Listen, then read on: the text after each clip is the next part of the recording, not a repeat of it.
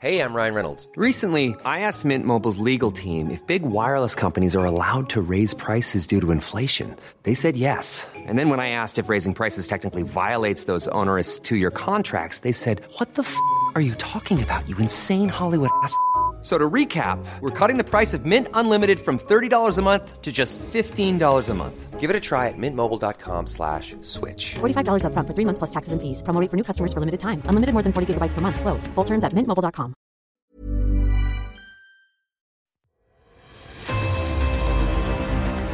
Mes chers camarades, bien le bonjour. Bienvenue dans ce nouvel entretien historique en compagnie de Christophe Naudin et de William Blanc.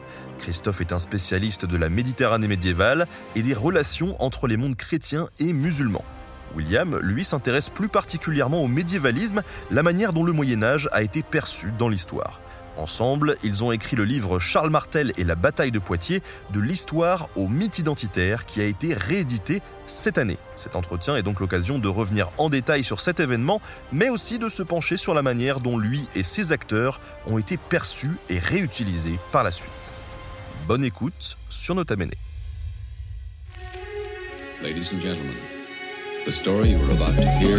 is true. Christophe, William, bien le bonsoir. Bonsoir. Bonsoir à tout le monde et bonsoir aussi à la pastèque masquée. Quel est un peu votre parcours Euh, William, tu nous avais déjà présenté un petit peu ton parcours, mais peut-être que tu peux nous redire rapidement comment t'en es arrivé là. Mais comment est-ce que vous vous êtes rencontrés pour arriver à ce livre euh, autour de Charles Martel? Ce livre, il, est- il s'inscrit dans la continuité d'un travail qu'on avait déjà euh, fait, euh, Christophe et moi, avec Aurore Chéry. En fait, on avait fait les de garde en 2013. Donc, c'était un livre de critique euh, par rapport aux usages de l'histoire à la télévision, en prenant l'exemple de Laurent Deutsch. Le livre qui avait fait un peu parler, de lui- enfin, qui avait fait quand même pas parler de lui, en fait, à l'époque. Et puis, Christophe et moi, vu qu'on, on, comment on, était tout, on était à l'époque tous les deux, euh, enfin, médiévistes, en fait, hein, on s'est dit, tiens, ça pourrait être intéressant de continuer là-dessus. Et, euh, vu qu'avec les historiens de garde, on s'est quand même pas mal intéressé à l'extrême droite, en fait, hein, donc à la vision de qu'a l'extrême droite de l'histoire, notamment l'histoire de France. Euh, on s'est dit bon bah voilà, ça, pourrait être intéressant de partir sur Charles Martel en plus, et euh, on était tombé sur la sur euh, la une de valeur actuelle en fait, hein, où il y avait Charles Martel. Et en gros, qui disait, on n'apprend plus l'histoire de France à l'école, nanana, qui est une espèce de rengaine habituelle, voilà, euh, assez délirante, hein, donc euh, hein, une panique, euh, panique identitaire assez classique à l'extrême droite maintenant, en fait. hein. Et on avait décidé, on a décidé un peu de dire, mais enfin, quelque part, de de, répondre à ça en fait, hein, mais de, creuser à fond la question. euh, Est-ce que on apprenait, voilà, est-ce qu'on n'apprend plus les Charles Martel à l'école Et qu'est-ce qu'on sait de Charles Martel Voilà, en fin de compte, de creuser un peu l'affaire. Et puis c'est comme ça qu'on s'est retrouvé à faire ce bouquin euh, qui s'est révélé être plus ambitieux que ce qu'on avait prévu au début, vu qu'on couvre, euh, voilà quoi. Donc euh, on a on a couvert à la fois, on a répondu à la ce qu'on sait, on a fait une synthèse sur ce qu'on sait de Charles Martel et de la bataille de Poitiers, et euh, et aussi, bah, on a fait un peu toute l'historiographie. Puis ce qu'on a découvert, ça nous a même surpris en fait, hein, voilà, parce que on s'attendait, euh, ça j'en parlerai plus tard. En fait, on s'attendait à avoir des un usage euh, massif euh, de la bataille par l'extrême droite depuis euh, depuis le 19e siècle, et c'est pas le cas, en fait. Euh. Ah, J'ajouterais, euh, j'ajouterais juste aussi, c'était à peu près au même moment, puisque euh, dans euh, les historiens de garde, on avait parlé de de Laurent Deutsch comme étude de cas, on va dire, euh, que à peu près à la même période, Laurent Deutsch a, sorti son livre Hexagone, euh, dans lequel il a il, a il fait une partie entière sur euh, la bataille de Poitiers et où il reprend toutes, euh, tous les clichés sur cette bataille, notamment les clichés euh, d'extrême droite. Et euh, c'était assez marquant. On avait, j'avais surligné ça, je me rappelle. C'est, même venant de sa part, c'était étonnant. Surtout qu'à la fin, il, euh, il assumait vraiment le côté. euh, d'habitude, il assume pas spécialement le, côté politique de ses écrits. Et là, il assumait le côté euh, choc des civilisations, en fait. Donc ça, on en reparlera parce que la bataille de Poitiers est euh, souvent perçue euh, à tort hein, comme euh, voilà l'une des dates de, marquantes du, d'un pseudo choc de civilisation.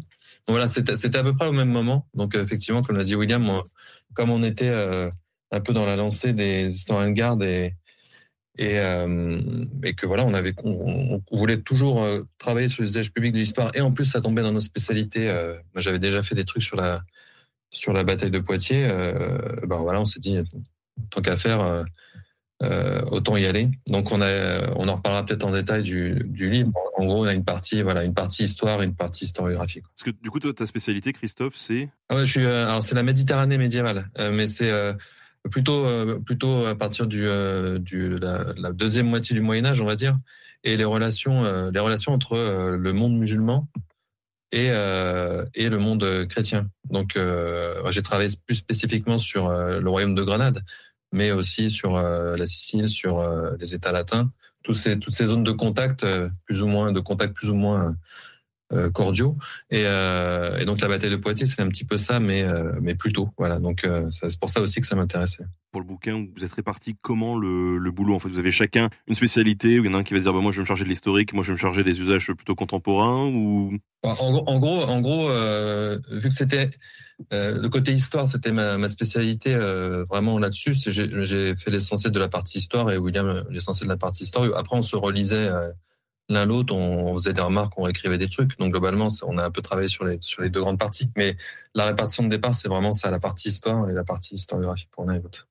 J'avoue, euh, là-dessus, moi, j'étais, euh, euh, voilà, c'est mes, connaissances, ont, voilà, sur la Méditerranée médiévale et sur le monde islamique médiéval, étaient, enfin, par rapport à Christophe, étaient assez, assez maigres en fait. hein. donc, là, ce qui était intéressant plus dans l'historio, c'est que c'était un, c'était un truc qui était, qui avait quasiment pas été comment explorer quoi. Donc on, a fait vraiment euh, un travail d'exploration, de recherche, et on est tombé sur des sources, euh, voilà, même des sources iconographiques assez, assez, assez, euh, assez étonnantes en fait. justement les, sources, parlons-en. Qu'est-ce qui nous permet de parler de la bataille de Poitiers aujourd'hui, avant même de rentrer dans, le détail de, de la bataille, euh, l'avant-bataille, la bataille, l'après-bataille, les conséquences, les utilisations euh, politiques? Sur quoi on se repose pour parler de la bataille de Poitiers D'ailleurs, est-ce que ça s'est vraiment passé à Poitiers? Ça, c'est encore une autre question. Enfin, on se repose sur, sur avec Claire sur pas grand-chose en fait. Euh, alors le souci, c'est pour tout ce qui est euh, du côté euh, islamique, c'est que les- il y a, y, a, pas vraiment de sources contemporaines. C'est plutôt un ou deux siècles après, et elles sont très euh, très laconiques. Que c'est une défaite en, général. euh, On dit voilà, euh, l'émir est mort en martyr à tel endroit euh, en telle année. Même d'ailleurs, c'est les années données par euh, les auteurs. euh, euh, arabes ont donné lieu à des, on va dire des interprétations différentes de la date. Est-ce que c'est 732, 733 Honnêtement, peu importe. Donc c'est très très faible. Du côté franc, là, il y a un peu plus de choses, même des, sources assez proches au niveau chronologique. Voilà, il y a des sources qui sont souvent pro- pro-carolingiennes, on va dire. Mais la source principale, qui est vraiment très intéressante, c'est euh, qu'on a étudié, étudié comme les, les historiens précédents qui ont travaillé là-dessus, notamment Philippe Sénac, qu'on cite beaucoup, donc euh, c'est pour ça que j'en parle aussi. Euh, c'est la chronique mozarabe, donc une, chronique de 750 et quelques, écrite par un auteur, donc mozarabe, c'est-à-dire en, gros un, un, auteur chrétien arabisé, euh, qui aurait vécu à la cour de Cordoue, ça on n'est pas trop sûr, et qui écrit, vraiment sur la bataille. Déjà, il a il a plusieurs lignes, on va dire, sur la bataille. C'est ça qui est intéressant. On y reviendra peut-être sur le déroulement de la bataille, ce qui raconte du déroulement de la bataille, et puis sur le contexte aussi, c'est-à-dire les relations entre euh, l'Espagne islamique et, euh, et l'Aquitaine, du duc d'Aquitaine. Euh, voilà, c'est vraiment une source très très importante pour euh, pour cette, cette bataille-là. Et puis c'est intéressant parce que voilà, il a une espèce de position entre les deux, vu qu'il est chrétien en même temps dans l'Espagne islamique. Euh, voilà, et sa, sa, position intermédiaire est vraiment intéressante. Donc c'est les, les, sources les plus proches euh, essentielles, quoi. Bon, après, il y en a d'autres postérieures, mais c'est c'est pas le plus important. William, pour ce qui te concerne, du coup, toi, tu as, as d'autres types de sources? Ouais, alors là, là c'est des sources. Ouais, en termes historiaux, c'est c'est plein de sources. Il y a plein de sources, mais vu qu'il n'y a pas de ça, c'est assez fascinant en fait. Hein. Les, sources, l'absence de sources ou le silence des sources est parfois plus éloquent que les, sources elles-mêmes. Par exemple, en fait, moi c'est un exemple que je donne beaucoup. Quand on regarde les peintures sur Charles Martel, les peintures qui ont été consacrées à Charles Martel et à la bataille de Poitiers euh, au 19e siècle, qui est vraiment la grande époque hein, des peintures d'histoire en fait, hein, donc notamment en France, mais pas que en fait. donc, euh, il y en a deux. Et donc c'est que dalle quoi c'est que dalle. C'est très peu. Il y en a une qui est archi connue hein, que vous avez sur la page de Wikipédia et tout, donc de von Steuben, hein, donc 1837. et puis il y en a une autre qui est vraiment qui est, très peu connue, hein, qui est au à l'hôtel de ville de Poitiers, hein, et qui se déroule après la bataille, enfin qui montre une scène après la bataille. Donc c'est pas grand chose. C'est pareil en fait sur euh, sur les statues, hein, les statues de Charles Martel, hein, notamment des statues sur la place publique. Hein, bah il y en a pas en fait. Donc, euh, enfin en tout cas sur les statues publiques de Charles Martel, il n'y en a pas. Il y a une ou deux statues euh, à Versailles euh, qui ont été faites au 19e, siècle, mais c'est vraiment pas grand-chose, euh, qui ont été faites à, peu près, à peu près à la même époque que la, peinture de Steuben. donc voilà. Et ça, quand on compare avec d'autres figures médiévales, en fait, hein, qui ont été célébrées au 19e siècle, on pense évidemment à Jeanne d'Arc ou même, par exemple, à Duc Éclin. En fait, hein. bon, il y a plus de statues en France de Duc Éclin que de Charles Martel. C'est bien la preuve que c'est, il y a un relatif. Ça veut pas dire que le, le personnage était ignoré, quoi mais il n'est pas utilisé politiquement. Il y a une espèce de relatif désintérêt par rapport à ce personnage-là. Euh, donc voilà, et c'est pareil sur les romans. En fait, hein, euh, euh alors là, j'en ai découvert un récemment, en fait, hein, mais c'est un roman ultra, enfin pareil, très très peu diffusé en fait. Hein. mais il y a un roman en fait qui a été consacré à Charles Martel, ou en en tout cas, où Charles Martel apparaît, mais c'est un personnage secondaire, et c'est un roman qui a été écrit par un arabe au 19e, enfin, enfin voilà, donc euh, au 20e siècle en fait, hein, donc euh, un arabe qui s'appelle un, arabe chrétien en fait, hein, mais qui publie à l'époque en Égypte, qui s'appelle Zurgi Zaidan en fait, hein, donc euh, et voilà. Alors après, on pourra rentrer dans les détails par rapport à ce roman, mais c'est bien, ça montre bien en fait que encore une fois, en France, s'il y avait eu un intérêt pour ce personnage-là, un intérêt poussé pour ce personnage-là au 19e siècle ou au 20e siècle, il y aurait eu des œuvres littéraires qui lui auraient été consacrées. Euh, c'est pas le cas. Encore une fois, quand on compare avec d'autres personnages du Moyen Âge, on pense par exemple encore une fois à Jeanne d'Arc. Là, vous avez une, profusion d'œuvres, euh, voilà. Donc euh, sur ce sur ce personnage-là, hein, euh, c'est pareil pour les BD, tout ça. Donc ça, c'est intéressant, c'est que moi, je me suis d'abord heurté en fait à un silence. Et puis après, bah, en creusant, en creusant certaines certaines sources et tout, eh bien, j'ai trouvé j'ai trouvé d'autres choses. Mais mais voilà, ce qui a été frappant au début pour moi, c'était le, silence en fait. Donc, euh, en tout cas, une absence euh, qu'il a fallu analyser et ça s'analyse en fait. Oui, donc c'est relativement tardif le fait que Charles Martel et sa figure soient utilisés, que la bataille de Poitiers soit instrumentalisée. Ça, on y reviendra peut-être après. Euh, ce que je vous propose en tout cas, c'est dans un premier temps de parler de la bataille en tant que telle et de ce qu'on sait dessus, et puis on verra ensuite comment ça a été interprété. Alors du coup, pour le Quidam qui ne connaît pas la bataille de Poitiers, qui l'a juste entendu ou, ou, lu en titre d'article un jour euh, dans un journal, mais qui n'a pas ouvert ce, journal et qui s'est pas renseigné, c'est quoi la bataille de Poitiers? C'est qui qui se bat? C'est alors, si, tu veux qu'on commence par la bataille elle-même, après on pourra élargir pour voir comment on y est. Euh, a priori, la bataille aurait euh, opposé donc euh, les Francs euh, de Charles Martel a priori toujours allié, parce que ça dépend des sources en fait, avec le duc d'Aquitaine. Euh, du côté musulman, il y aurait eu les donc euh, les, les, chefs, on va dire arabes, l'émir Abderrahman, euh, avec une armée sans doute essentiellement berbère, et donc des contingents peut-être visigoths, puisque une partie de la de l'armée de la de l'ancienne euh, dans l'ancien royaume visigothique dépassait, on va dire, dans la France actuelle, c'est dans ce qu'on appelle la Septimanie à l'époque, qui était en gros le Languedoc actuel, je schématise, et qui avait été conquis donc au début du 8e siècle par euh, par les, les, les musulmans, les Sarrasins. Et donc on pense qu'il y avait peut-être aussi euh, dans l'armée euh, sarrasine des contingents visigoths. Voilà. Et donc ils se seraient affrontés. Euh, alors, pour quelles raisons Ça, c'est pareil. Il y a, y a débat. Est-ce que c'est est-ce que c'est euh, une invasion? Ça, il y a peu de peu de chances. On y reviendra peut-être, mais euh, euh il y a des théories hein, qui pensent que c'était une invasion, mais de plus en plus ces historiens mettent ça de côté parce qu'il n'y a aucune preuve tout simplement qu'il y avait une volonté d'invasion de la part de des musulmans. Par contre, ça, il y avait un raid. Alors, est-ce que c'est un raid qui plus tard aurait amené une invasion? On n'en sait rien. C'était un raid, une radia, euh, si on veut, euh, comme il y en avait eu avant et comme euh, il y en a, il y en aura après. Ça, c'est important. Une radia qui serait passée donc par par Bordeaux notamment et surtout ensuite par Poitiers, avec la basilique Saint-Hilaire qui aurait été pillée et l'armée sarrasine aurait continué au nord et se serait heurtée donc à, à l'armée de Charles Martel venu à sa rencontre. On verra peut-être pourquoi. Donc peut-être avec eux d'Aquitaine aussi, qui avait été mis en difficulté auparavant, et se seraient rencontrés. Alors justement, c'est un des débats. Euh, Aujourd'hui, les historiens disent entre Poitiers et Tours.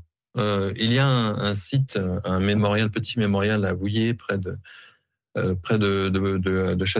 Euh, c'est un site qui a été fait à partir d'un livre qu'on a utilisé, hein, qui était un, peu le premier livre vraiment important, on va dire, euh, sur la bataille de Poitiers. On a mis les références dans, l'ouvrage, mais c'était un livre des années 60, euh, fait par des historiens locaux, euh, Roy et de, et et qui pendant longtemps a fait un petit peu référence et qui se basait sur des textes sur les, les peu de textes qu'on avait qui parlaient d'une d'une voie qu'ils ont interprété comme étant une voie romaine. Et donc ils ont repéré une voie romaine dans la région. Ils se sont dit bah voilà ça doit être là. Sauf qu'en fait il n'y a pas de traces archéologiques comme à Alésia par exemple il n'y a rien. Et euh, donc aujourd'hui les historiens se disent bah voilà c'était euh, c'était sans doute autre chose. Peut-être un ils parlaient d'un palais. Peut-être serait plus au nord vers euh, vers Tours. On pense quand même que c'était Tours qui était visé au bout du compte que les, les Sarrasins voulaient aller jusqu'à Tours parce qu'il y avait Saint-Martin de Tours qui était vraiment le l'endroit le, très important pour les Mérovingiens, avec un grand trésor a priori. Donc voilà, personne peut dire aujourd'hui euh, que qu'on sait où c'est où s'est située la bataille. J'ai vu euh, j'ai vu dans les questions qu'il y avait déjà sur Twitter tout à l'heure que quelqu'un demandait, euh, je sais plus, j'ai pu repérer le lieu. Il y a plein de on va dire de légendes locales qui euh, qui situent la, bataille aussi à d'autres endroits, mais mais on n'a aucune source qui dit on peut pas savoir en fait où s'est s'est déroulée la bataille. Après au niveau du nombre de combattants ça c'est pareil. Euh, comme je, je, disais tout à l'heure, la source, la source principale, euh, la chronique mozarabe, euh, donne pas le nombre de combattants, et donc les historiens se basent sur euh, sur les estimations de l'époque, des combats de l'époque, donc sans doute plusieurs milliers de chaque côté. C'est pas une, c'est pas, on y reviendra peut-être aussi, mais c'est pas une escarmouche. Hein. C'est pas une petite bataille où ils sont pas croisés comme ça. C'est sans doute un affrontement assez assez majeur quand même pour l'époque, et donc plusieurs milliers de chaque côté. Et après, pour le déroulement lui-même, il y a plusieurs versions, mais la, chronique Mozarabe dit en gros que après quelques jours d'escarmouche euh, où, les armées seraient un petit peu cherchées, euh, les, euh, les Arabes auraient, enfin les Sarrasins auraient en gros chargé sur une espèce de mur de glace, donc l'infanterie franque. Donc là, à l'époque, c'est avant Charlemagne, donc il n'y a pas la grande cavalerie franque, c'est une infanterie. Et ils auraient été, ils se seraient cassés les dents dessus en fait, et après ils auraient été dans la mêlée, ils auraient été dispersés, notamment suite à la, la mort d'Abdel Rahman, euh, et ça aurait mis l'armée en déroute. Euh, D'autres sources, notamment carolingiennes, disent que euh, les, les, auraient continué après dans le camp, ils seraient arrivés dans le camp sarrasin, et ils auraient trouvé le camp vide, voilà, et ils n'auraient pas poursuivi l'armée. Donc ça aussi, il y a débat pourquoi ils n'ont pas poursuivi, qu'est-ce qui se serait passé s'ils avaient poursuivi l'armée, etc., etc voilà, au bout du compte, on on sait pas grand chose. On sait pas vraiment la composition des armées, le lieu euh, et euh, le nombre, voilà, et vraiment comment ça s'est passé en détail. Donc on a surtout des sources littéraires et pas archéo, du coup. Oui, archéo, oui, oui, oui, on a, on a, on a, oui, on a rien en archéo là-dessus. C'est pas comme d'autres batailles, on a, on n'a pas une trace de, je sais pas, une flèche par terre ou n'importe quoi. Il y a rien du tout. Par contre, on sait des choses, mais on va savoir des choses plus sur le, contexte plus général. Il y a une image qu'il faut balayer, et ça, Christophe l'a abordé en fait un l'image euh, qui a eu une espèce d'affrontement entre deux camps bien définis. Et même, alors la chronique mozarabe, elle est intéressante parce que on l'a mis, enfin Christophe, quand, quand on t'a rédigé la partie, en fait, tu l'as mise euh, quasiment in extenso dans la partie, voilà, in extenso. Euh, cette, euh, ce passage de la chronique mozarabe sur la bataille de Poitiers, elle fait dans un bouquin de poche, ça fait une page. Donc c'est pas grand chose. Hein. Donc euh, voilà. Mais néanmoins, en étudiant, euh, c'est un texte en latin en fait, en étudiant, euh, en étudiant précisément euh, cette source-là, on peut s'apercevoir de certaines choses, notamment par rapport à la par rapport au, au, au, comment, vocabulaire qui est employé. Hein. Par exemple, dans la chronique mozarabe, en fait, hein, il n'est pas dit c'est un affrontement entre chrétiens et musulmans. Euh, et ça, c'est faut, faut donc faut s'enlever toute cette situation dans la tête. Hein. Si on se met, par exemple, hein, euh, ça c'est un exemple que j'aime bien donner dans la peau de Charles Martel, euh, donc ce, ce jour donc d'automne 732 ou même 733 parce qu'on n'est pas certain de la date aussi. Euh, eh bien, quand il voit en face de lui ou quand on se met dans la peau d'un guerrier franc, en fait, hein, donc plutôt même austrasien, vu que Charles Martel avait une armée d'Austrasiens, donc c'est-à-dire en fait des francs du nord-est. Hein, donc, si on se met dans la peau d'un de ces guerriers, quand il voit l'armée d'Abderrahman en face de lui, il se dit pas tiens c'est des musulmans. Pourquoi? Parce qu'il sait pas ce que c'est il ne sait pas ce que c'est en fait à l'époque on ne sait pas ce que c'est qu'un musulman en fait hein. euh, et jusqu'au jusqu'au 15e, même 16e siècle, en fait, hein, euh, quand on parle, par exemple, euh, enfin, même des gens assez lettrés, en fait, hein, ne vont pas définir, ne vont pas réussir à définir correctement ce que c'est que l'islam. Donc, pour certains, ça va être soit une hérésie, soit, voilà, quoi, soit des païens qui ont plusieurs dieux et tout. Hein, donc, euh, et donc, par exemple, le terme sarrasin, tout au long du Moyen Âge, ne définit pas des musulmans, mais définit des païens. Hein, ce qui fait que dans des sources au XIVe siècle, hein, là-dessus, il y a un très bon bouquin de John Tolan là-dessus.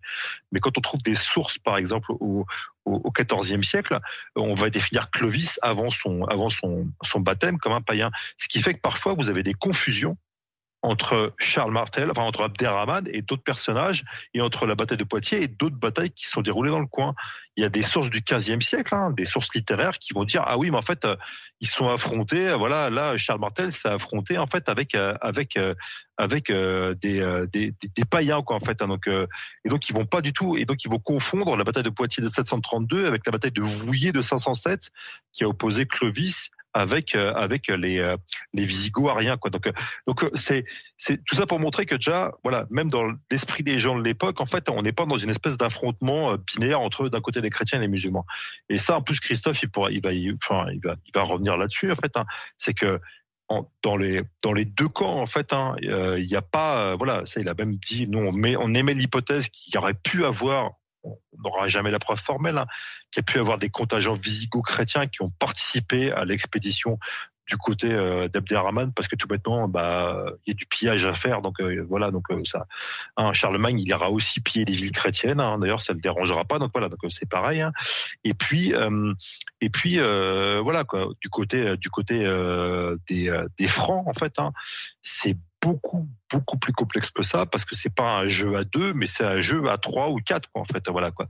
Et c'est le système le la comment la, la situation géopolitique de l'époque elle est très complexe et elle n'est pas du tout binaire. Justement parlons-en du côté franc par exemple. Est-ce qu'il y a un royaume qui est unifié avec une seule armée ou justement est-ce que c'est un peu plus compliqué que ça?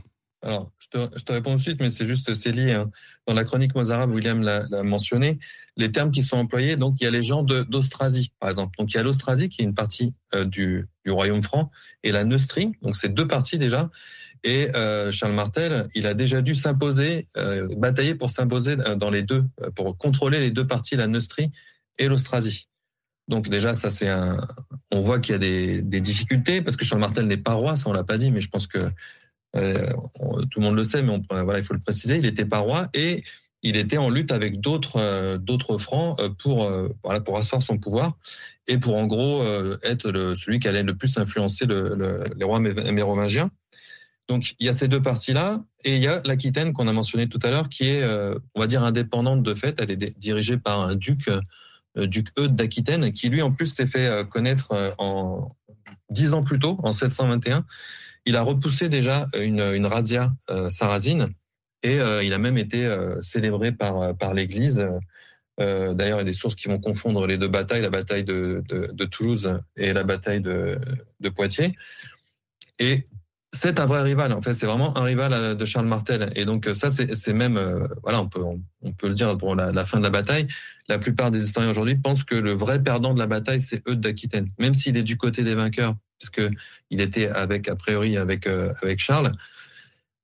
C'est Charles qui ressort vainqueur officiellement et donc euh, le duc Eudes d'Aquitaine euh, va lui, en être redevable et petit à petit Charles et ses successeurs vont mettre la main sur sur l'Aquitaine. Donc voilà, du côté franc, c'est c'est divisé. La Neustrie et l'Austrasie ont été, on va dire, soumises et encore et encore, c'est fragile par Charles Martel peu de temps avant et l'Aquitaine est une rivale.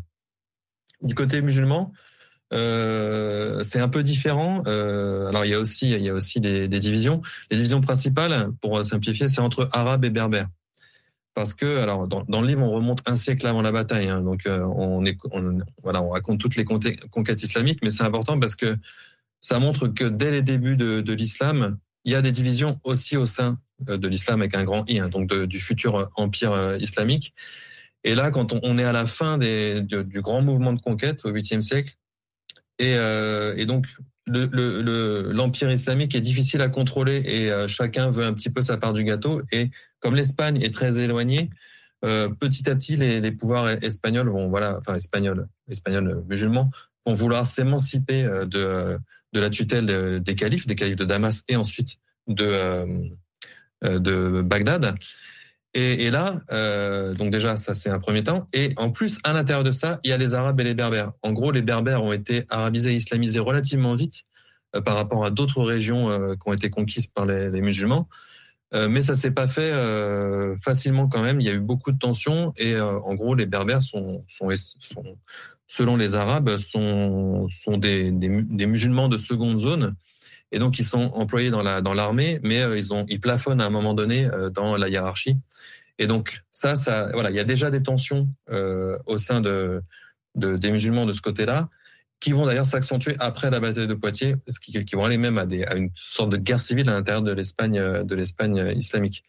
Donc euh, voilà, des deux côtés en fait, on a on a on a des, on n'a pas de bloc, on a des espèces de d'alliances euh, opportunistes euh, et voilà, qui convergent à la bataille de Poitiers, mais qui ensuite vont euh, diverger à nouveau parce que euh, William en a un peu parlé, mais Charlemagne, par exemple, quand il va aller piller des villes chrétiennes, au départ, il est quand il descend dans l'Espagne islamique, il est appelé par des par des émirs sarrasins. Euh, et de donc, Saragosse, ouais. Voilà, de, de Saragosse, ouais. Il y va et bon, la situation a changé entre temps parce qu'il est il a voilà, il a mis du temps à venir et puis il est obligé de, et donc il est obligé de repartir et sur le chemin, bah, il pille des villes des villes basques et puis ça, ça amène à Roncevaux. Mais voilà, au départ, il est quand même euh, et puis plus tard, il va être en affrontement. Euh, euh, il va il va apprendre Barcelone, il va créer la marche d'Espagne, la future Catalogne, mais ensuite il va y avoir des alliances. Donc c'est vraiment c'est toujours comme ça.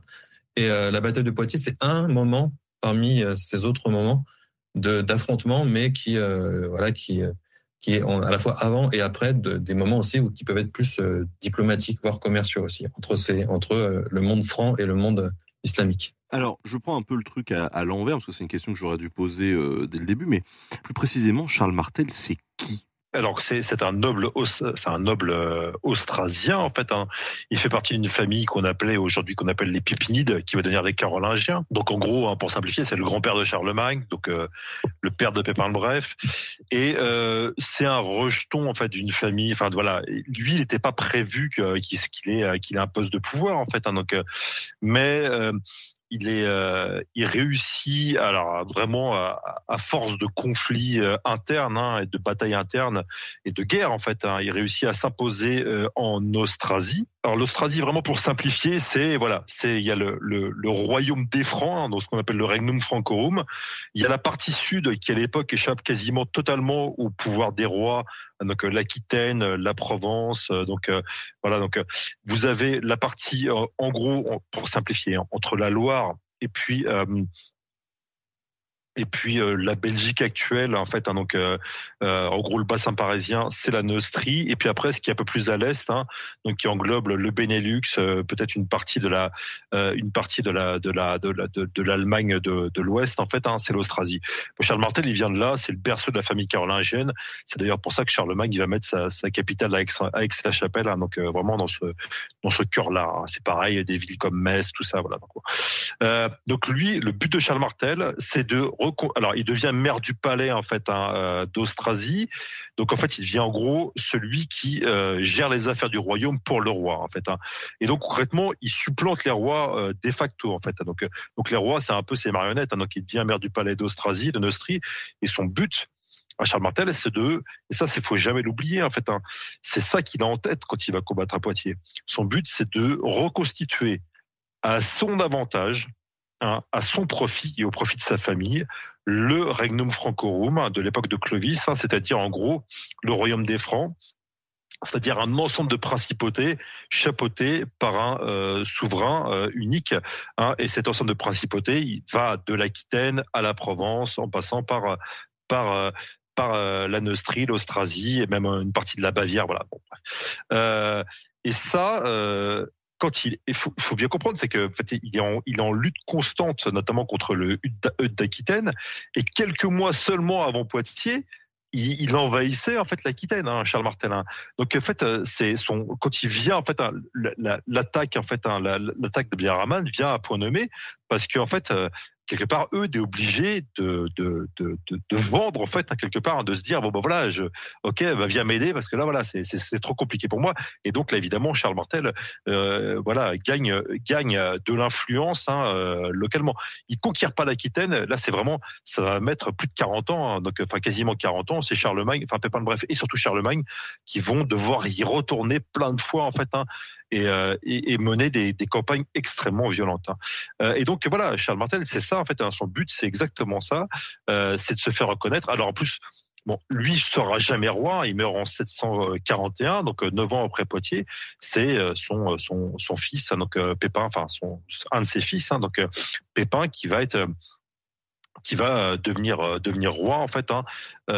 Et bon là, c'est on, on s'écarte un peu, s'écarte un peu du sujet, mais mais il faut bien comprendre que voilà, Charles Martel, il a constamment, il a constamment cette ambition, cette ambition impériale, enfin impérialiste en fait. Hein, on pourrait parler d'impérialisme en fait. Hein, donc, et ce qui fait que euh, l'Aquitaine et les Provençaux vont parfois être tentés euh, de jouer bah, de jouer les, principautés musulmanes, en fait, hein, de, s'allier avec elles. Hein. Alors, il y a une histoire, hein, ça, Christophe, pour en parler, euh, voilà, d'une possible alliance matrimoniale entre une fille euh, euh et un prince, euh, un prince sarrasin dissident. Voilà, ça, c'est pas hyper clair et tout. Mais ce qui est certain, c'est que cinq ans après la bataille de Poitiers, donc en 737, les Provençaux hein, euh, qui sont euh, dirigés par un, noble local qui s'appelle Moronte vont carrément s'allier avec les Sarrasins contre Charles Martel parce que Charles Martel a fait une descente en fait hein, voilà avec ses armées pour conquérir la Provence. Et ce qui fait que là bah concrètement bah là il va y avoir une bataille presque à front renversé hein. et donc c'est des chrétiens qui s'allient des musulmans contre d'autres chrétiens parce que là les Provençaux disent voilà Charles Martel il va venir il va il va mettre notre principauté sous coupe réglée ça c'est pas possible. Et ce qui fait notamment que euh, voilà Charles Martel bah, il va y avoir une bataille hein, que vont perdre justement les les Provençaux alliés avec les Sarrasins. Et Charles Martel au passage va piller plusieurs villes chrétiennes euh, et euh, notamment Béziers en fait hein, voilà. Donc ce qui est assez drôle en fait quand on pense il y a quelques années que l'actuel maire de Béziers donc euh, proche du Rassemblement national a dit je veux qu'on me rende le tombe de Charles Martel voilà. Donc on a été plusieurs à le dire sur Twitter. Est-ce que tu veux vraiment ça? Parce que c'est pas une bonne idée pour ta ville quoi. Voilà. Mais c'est très blague à part en fait hein, il faut bien comprendre que on est dans un jeu hein, géopolitique assez complexe. Et encore on ne parle pas, c'est pareil. Il y, a, il y a, si on élargit encore plus la focale, il y a euh, encore plus à l'est, il y a les Lombards en fait, hein, qui sont des chrétiens, donc qui euh, règnent sur en gros la botte italienne, et puis euh, et puis les Byzantins, voilà, donc qui voilà donc qui voilà, c'est ça fin de compte très complexe tout ça en fait. juste, je voulais, je voulais rajouter quelque chose par rapport à ça. William a parlé d'impérialisme. Et, et c'est, je trouve que c'est pas mal euh, effectivement, il faut voir, il faut voir en fait euh, plutôt qu'un un affrontement de deux blocs, voilà, de choc des civilisations. Donc c'est pas deux civilisations. On a dit, on a dit pourquoi. Euh, il y a euh, en gros un, un, un impérialisme qui qui est plutôt sur la fin, c'est-à-dire du côté du côté sarrasin. Je l'ai dit, voilà, les conquêtes sont terminées en gros, et on est sur les marges et on essaye de un peu de faire du raid et on n'en est plus aux conquêtes. Voilà, on essaie de, de, de, on va dire de, de solidifier les frontières de, de l'empire islamique et en face effectivement une volonté plus euh, plus de conquête et plus impérialiste de, des, des pipinides futurs futurs carolingiens. C'est pas pour rien après que que Charlemagne lui aussi va carrément vouloir être empereur romain. Donc c'est vraiment la, voilà, c'est on n'est pas souvent la bataille de Poitiers est montrée comme euh, l'arrêt euh, l'arrêt de de justement de l'expansion impériale islamique alors qu'en fait, ça, s'est déjà arrêté. Quoi. Parce que il faut bien comprendre, juste pour préciser aussi, c'est que si on remonte un tout petit peu en arrière cette fois, c'est pourquoi on dit c'est sans doute pas pourquoi la plupart des historiens qui travaillent sur le sujet, nous compris, on émet l'hypothèse. Hein, on dit voilà, on est presque, enfin voilà, il est, sans doute beaucoup plus probable que euh, euh, ça n'est pas été voilà c'était pas une c'était pas une invasion quoi en fait donc c'était pas une invasion planifiée pourquoi on dit ça? C'est que il faut bien comprendre que même le fait que euh, la péninsule ibérique ait été envahie par par les, les, les armées les armées les armées sarrasines en fait eh bien c'était pas planifié c'était ça, Christophe, il pourra en parler en long en large. En fait, hein, c'était pas planifié. C'est quelque chose qui est venu parce qu'en fait, voilà, qui a été plus ou moins improvisé parce qu'il y a des nobles visigoths qui ont appelé à l'aide, euh, voilà, qui, qui étaient en lutte les uns contre les autres. Il y, a, un groupe qui a appelé à l'aide, donc euh, des mercenaires en fait hein, venus de l'autre côté de la Méditerranée. Et puis ça s'est fait comme ça. Et euh, dernière chose, dernier point important aussi, c'est pareil, c'est pour un peu déblayer tous les tous les a priori qu'on a aujourd'hui. Euh, c'est pas parce qu'il y a une, présence hein, et que des terres sont inclus en fait dans l'empire islamique qu'il y a une une conversion en masse à l'islam. Hein. C'est même un peu tout le contraire. Euh, voilà quoi, on a voilà, on a des, on a mis ça. Christophe a mis dans dans, sa partie en fait hein, le fameux fameux traité de Toulmir en fait, hein, donc euh, qui montre bien qu'en fait euh, euh, voilà, les armées sarrasines arrivent. Il y a un noble visigoth qui contrôle une, région locale en fait, hein, et donc il, passe un traité les uns, enfin il passe un traité avec les armées, les armées de l'empire islamique, et en gros on lui dit écoute, tu gardes ton pouvoir local, tu, vous gardez vos églises, il n'y a pas de problème, mais vous nous payez un tribut. Voilà quoi. Et c'est comme ça que ça se passe. C'est comme ça que ça se passe. Hein. Donc, euh, euh, c'est euh, ouais, ouais. ce qui s'est passé depuis le début euh, mm. euh, des conquêtes. En gros, euh, c'est tout bête. Hein, les... Là, je dis les Arabes exprès parce que c'est eux qui mènent les conquêtes. ils peuvent pas contrôler tous les territoires. voilà, ils ont pas, ils sont pas assez nombreux. Et, et ça, c'est important. Le but, c'est pas la conversion souvent on, on, la, la, les conquêtes islamiques et la bataille de Poitiers sont montrées comme une volonté de convertir à l'islam de force. On confond avec euh, d'autres d'autres impérialismes plus tard. Euh, là, ce qu'ils veulent, c'est contrôler euh, les régions pour différentes raisons. Ils veulent aussi étendre le dar al-Islam, c'est-à-dire le territoire de l'islam, ça c'est vrai, mais ils veulent contrôler les régions. Et pour ça, ils ont besoin de l'appui euh, des, des élites locales donc ils font ces fameux traités et en plus ils ont besoin de rentrer d'argent et quand on quand on fait payer euh, les chrétiens et aussi euh, les juifs pour qu'ils ils peuvent garder leur religion mais ils payent ben ça fait des rentrées d'argent. Et puis aussi ceux qui gèrent les fonctionnaires qui étaient là par exemple les fonctionnaires euh, qui travaillaient pour l'empire byzantin avant en Égypte eh ben ils sont très utiles pour gérer aussi continuer à gérer les les, les affaires même si c'est des chefs arabes qui qui commandent. Donc euh, voilà. Et, ensuite, ce qui va se passer aussi, même euh, dans le sud de, la, France actuelle, euh, les populations vont pas être vont pas être islamisées ou arabisées. Ça peut-être qu'on en parlera aussi après, mais il y a le, dans le les, ce qu'on entend de, la suite de la, bataille, c'est qu'il y aurait eu une installation sarrasine, des, racines sarrasines même en France suite à la bataille. Voilà, ça c'est pareil. On a trouvé trois tombes à Nîmes, il y a quelques traces de ci de là mais il n'y a pas, il a pas encore de traces archéologiques de vraies installations. Euh, non plus de d'arrivée de, famille. Ça, c'est aussi une idée reçue sur euh, suite à, aux conquêtes jusqu'à la bataille de Poitiers. Il y aurait eu euh, des familles carrément euh, sarrasines qui seraient arrivées, qui se seraient installées en masse en Espagne et ensuite en, en Septimanie.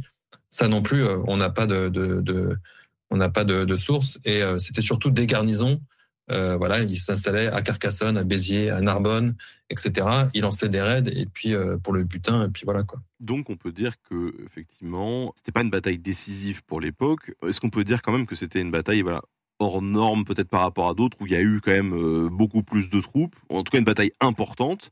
Est-ce qu'il y a eu d'autres incursions qui pourraient être du même acabit quoi? Comme je disais tout à l'heure, la, bataille, elle est pas, voilà, c'est pas une escarmouche. Il y a aussi, il y a la, vision, la vision maximaliste qui dit voilà que c'était un, choc des titans entre deux grandes civilisations et que ça a changé l'histoire.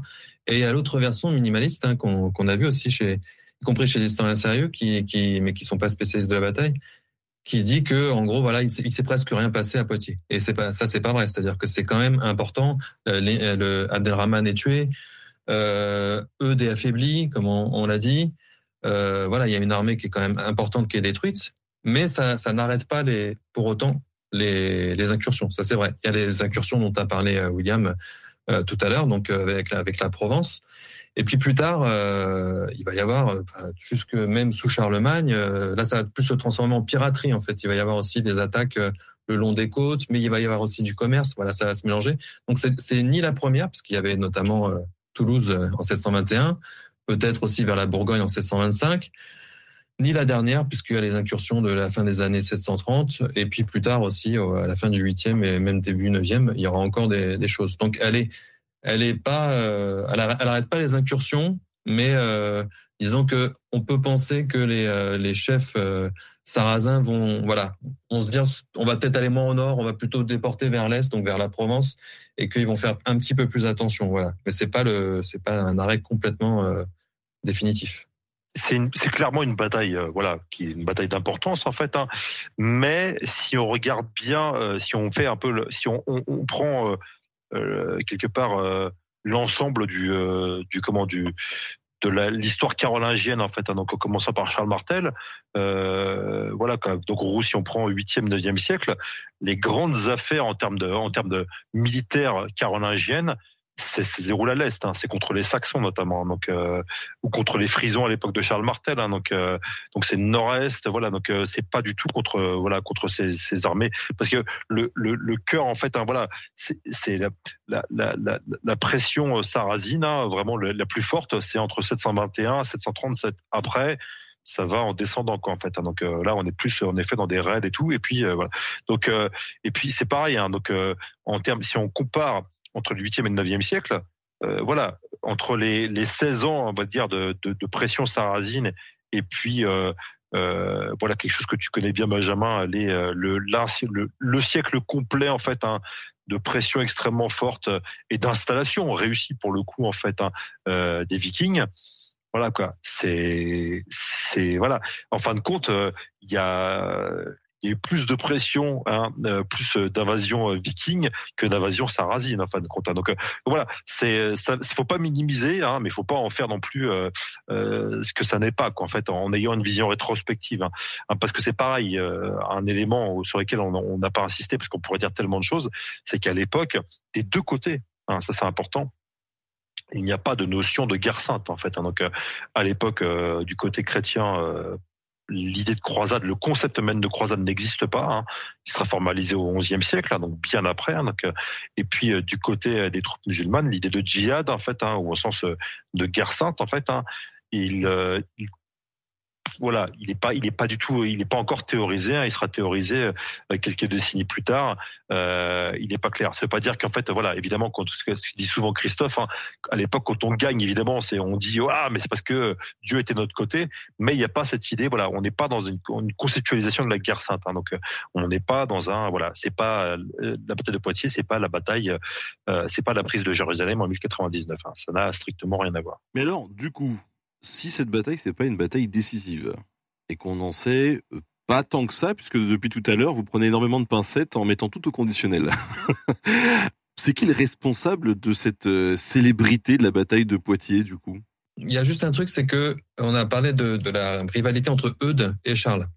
Ce qui est important, c'est que la bataille, elle est utilisée par les sources, on va dire, c'est un terme anachronique, mais c'est pas grave, par la propagande carolingienne pour montrer que Charles voilà, euh, il a en gros remporté euh, la, la, la, bataille de rivalité avec Eudes, puisque Eudes était le champion de l'Église, donc en 721 avec la bataille de Toulouse.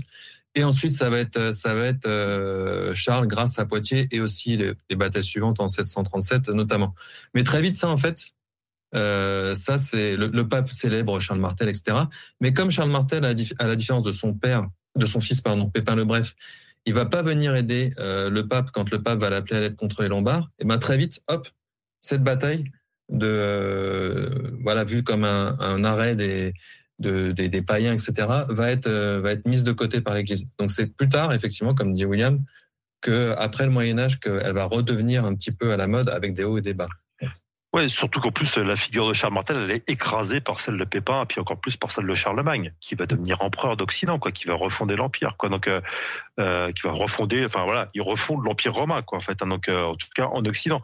Donc, euh, Charles Martel, bon, euh, voilà, quoi, c'est, ce qu'en plus c'était même pas roi, c'est, c'est, et d'autant plus, c'est là où c'est, il faut bien comprendre, c'est que la figure de Charles Martel pose beaucoup de problèmes, en fait, à l'époque, parce que c'est comme un usurpateur c'est un type qui prend le pouvoir à la place des rois, quoi. Donc, euh, et en plus, ça, on va le voir, ça c'est un truc très important, c'est que euh, il y a une légende qui apparaît au, 9e siècle, hein, qui s'appelle le Songe de Saint-Eucher, euh, qui explique que Charles Martel serait en train de brûler en enfer. Donc euh, c'est l'histoire de donc d'un d'un évêque hein, donc qui s'appelle Eucher hein, donc qui va être canonisé hein, donc et qui qui était évêque en fait et qui a protesté auprès de Charles Martel parce que Charles Martel pour financer ses armées notamment pour aller combattre à Poitiers pillé dans les biens de l'Église. Donc Eucher est allé se plaindre en fait. Hein, donc euh, il a été un peu voilà, il a fait son syndicaliste. Je ne suis pas d'accord, voilà. Et donc Charles Martel, qui était un peu en mode Poutine ce jour-là, en fait, il a dit bah hop, si c'est comme ça, toi tu vas aller, euh, tu vas aller donc euh, en exil, tu vas aller en exil donc en Belgique actuelle. Hein, donc voilà, il y a pire comme exil, hein, voilà. Mais bon, bon voilà, quoi qu'il en soit, voilà, c'était un exil. Et donc en exil, raconte la légende, Saint-Eucher en fait aurait rêvé Hein, donc euh, de Charles Martel en train de brûler en enfer.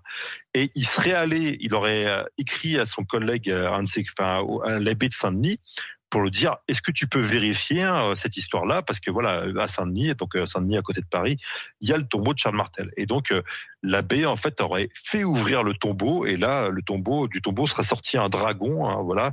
Et puis après les gens auraient regardé au fond du tombeau et puis en fait il y aurait, le tombeau aurait été enfin euh, était vide hein, raconte la légende. Et puis les parois du tombeau étaient couvertes de suie de suie noire alors évidemment euh, quand on lit ça aujourd'hui avec un œil contemporain, on se marre bien, voilà. Donc, euh, mais sauf que à l'époque, les gens y croient. Il faut comprendre en fait, hein, il faut prendre ces textes-là au sérieux et les comprendre dans leur contexte. Le contexte, il est en fin de compte assez simple. À l'époque de Charles Martel, piller dans les biens de l'Église, ça pose aucun problème. On met un cousin hein, comme évêque, hein, et ce qui est à toi est à moi, etc. Il n'y a pas de problème, ça reste dans la famille. Hein, donc voilà, ça me pose strictement aucun problème. Au IXe siècle, donc euh, un siècle plus tard, donc euh, là, pour le coup, euh, il y a Charlemagne qui est passé par là, ses réformes sont passées par là, il y a vraiment une idéologie qui commence à se développer, comme quoi l'Église et les biens de l'Église sont des biens sacrés, ce qui va aboutir quelques siècles plus tard à ce qu'on appelle la, réforme grégorienne. Donc ça, je rentre pas dans le détail, mais ça devient de plus en plus compliqué d'accepter ce genre de comportement.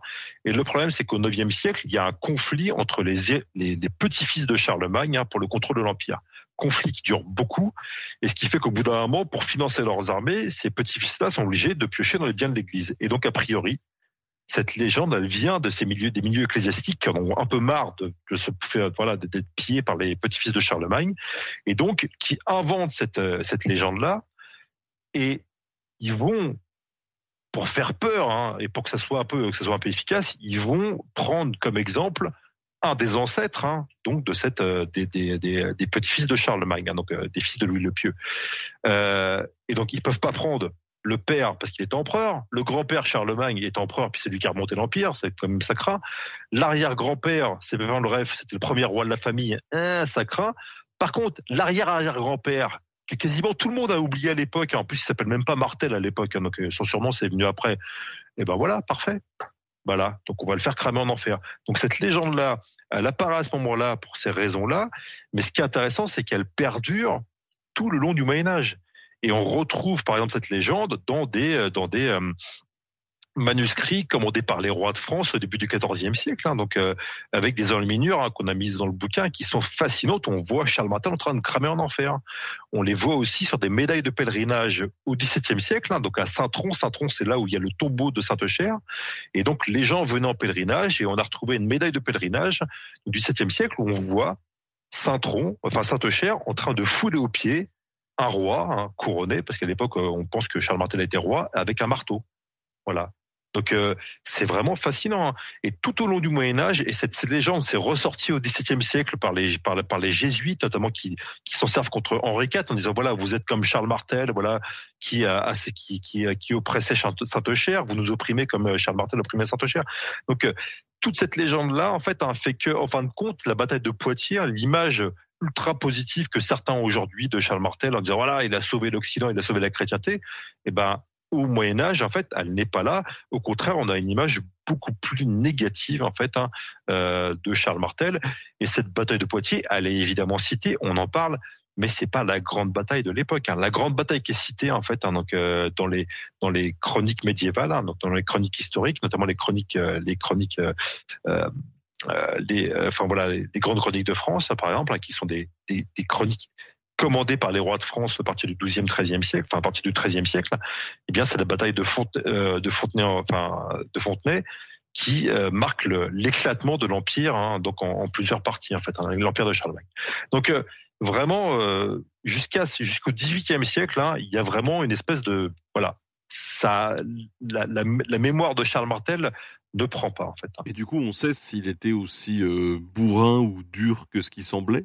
Non, non, parce que c'était une pratique assez cool. Enfin, c'est clair que c'était quelqu'un qui avait une ambition énorme, qui qui qui, voulait donc euh, remonter à à son profit, au profit de sa famille, le Regnum Francorum, qui a fait preuve euh, sans doute de très peu de scrupules pour ça. Mais bon, en fait, euh, à l'époque, euh, c'est pas quelque chose de d'hyper choquant hein, ce qu'il fait en fait. hein. donc, euh, c'est uniquement parce que c'est un homme de son temps, comme on dit. Ouais. Voilà, c'est parce que c'est uniquement à partir de vu que Charlemagne a commencé avec euh, avec le, le règne de Charlemagne a coïncidé aussi à une, à une, à une époque de réforme où euh, autour de Charlemagne il y avait beaucoup d'intellectuels qui ont voulu réformer notamment l'Église en fait à- et la société dans son ensemble que on a commencé à établir des normes et dans ces normes on a dit bah en fait Charles Martel euh, il peut pas rentrer dans ces normes là quoi. En fait hein.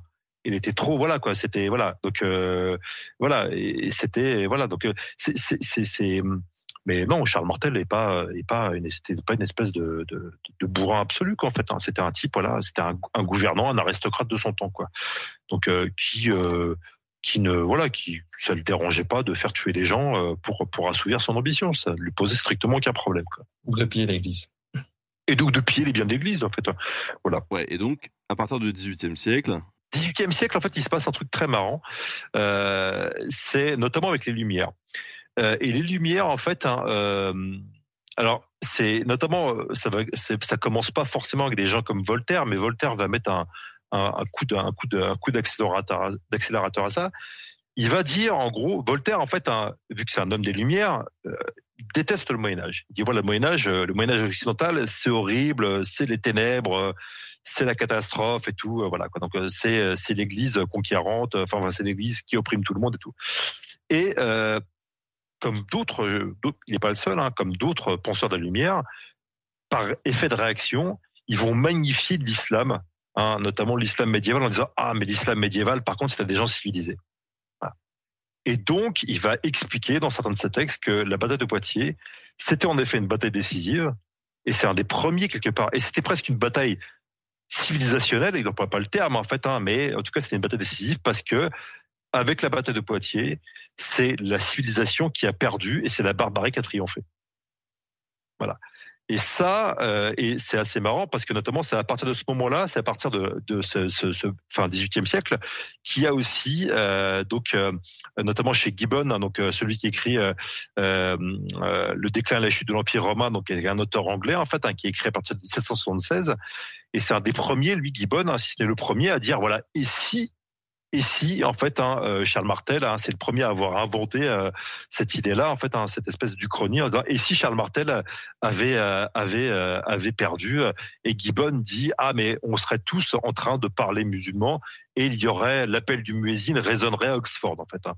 Bon après, il y a des gens aujourd'hui qui prennent ça au pied de la lettre, mais il faut bien comprendre que Gibbon, en homme de son temps, en homme des Lumières, en fait, fait une, en plus, c'est un- c'est une, une blague en fait à l'anglaise en fait. Hein. Euh, à l'époque, ce qu'il faut savoir, il dit en gros, on apprendrait le Coran. En fait, il dit précisément, on apprendrait le Coran à Oxford. Et en fait, ce qu'il faut savoir, c'est que à Oxford, depuis le XVIIe siècle, c'est la première fois qu'on apprend le Coran. Donc en fait, il fait une espèce de blague que comprennent les gens lettrés de son époque.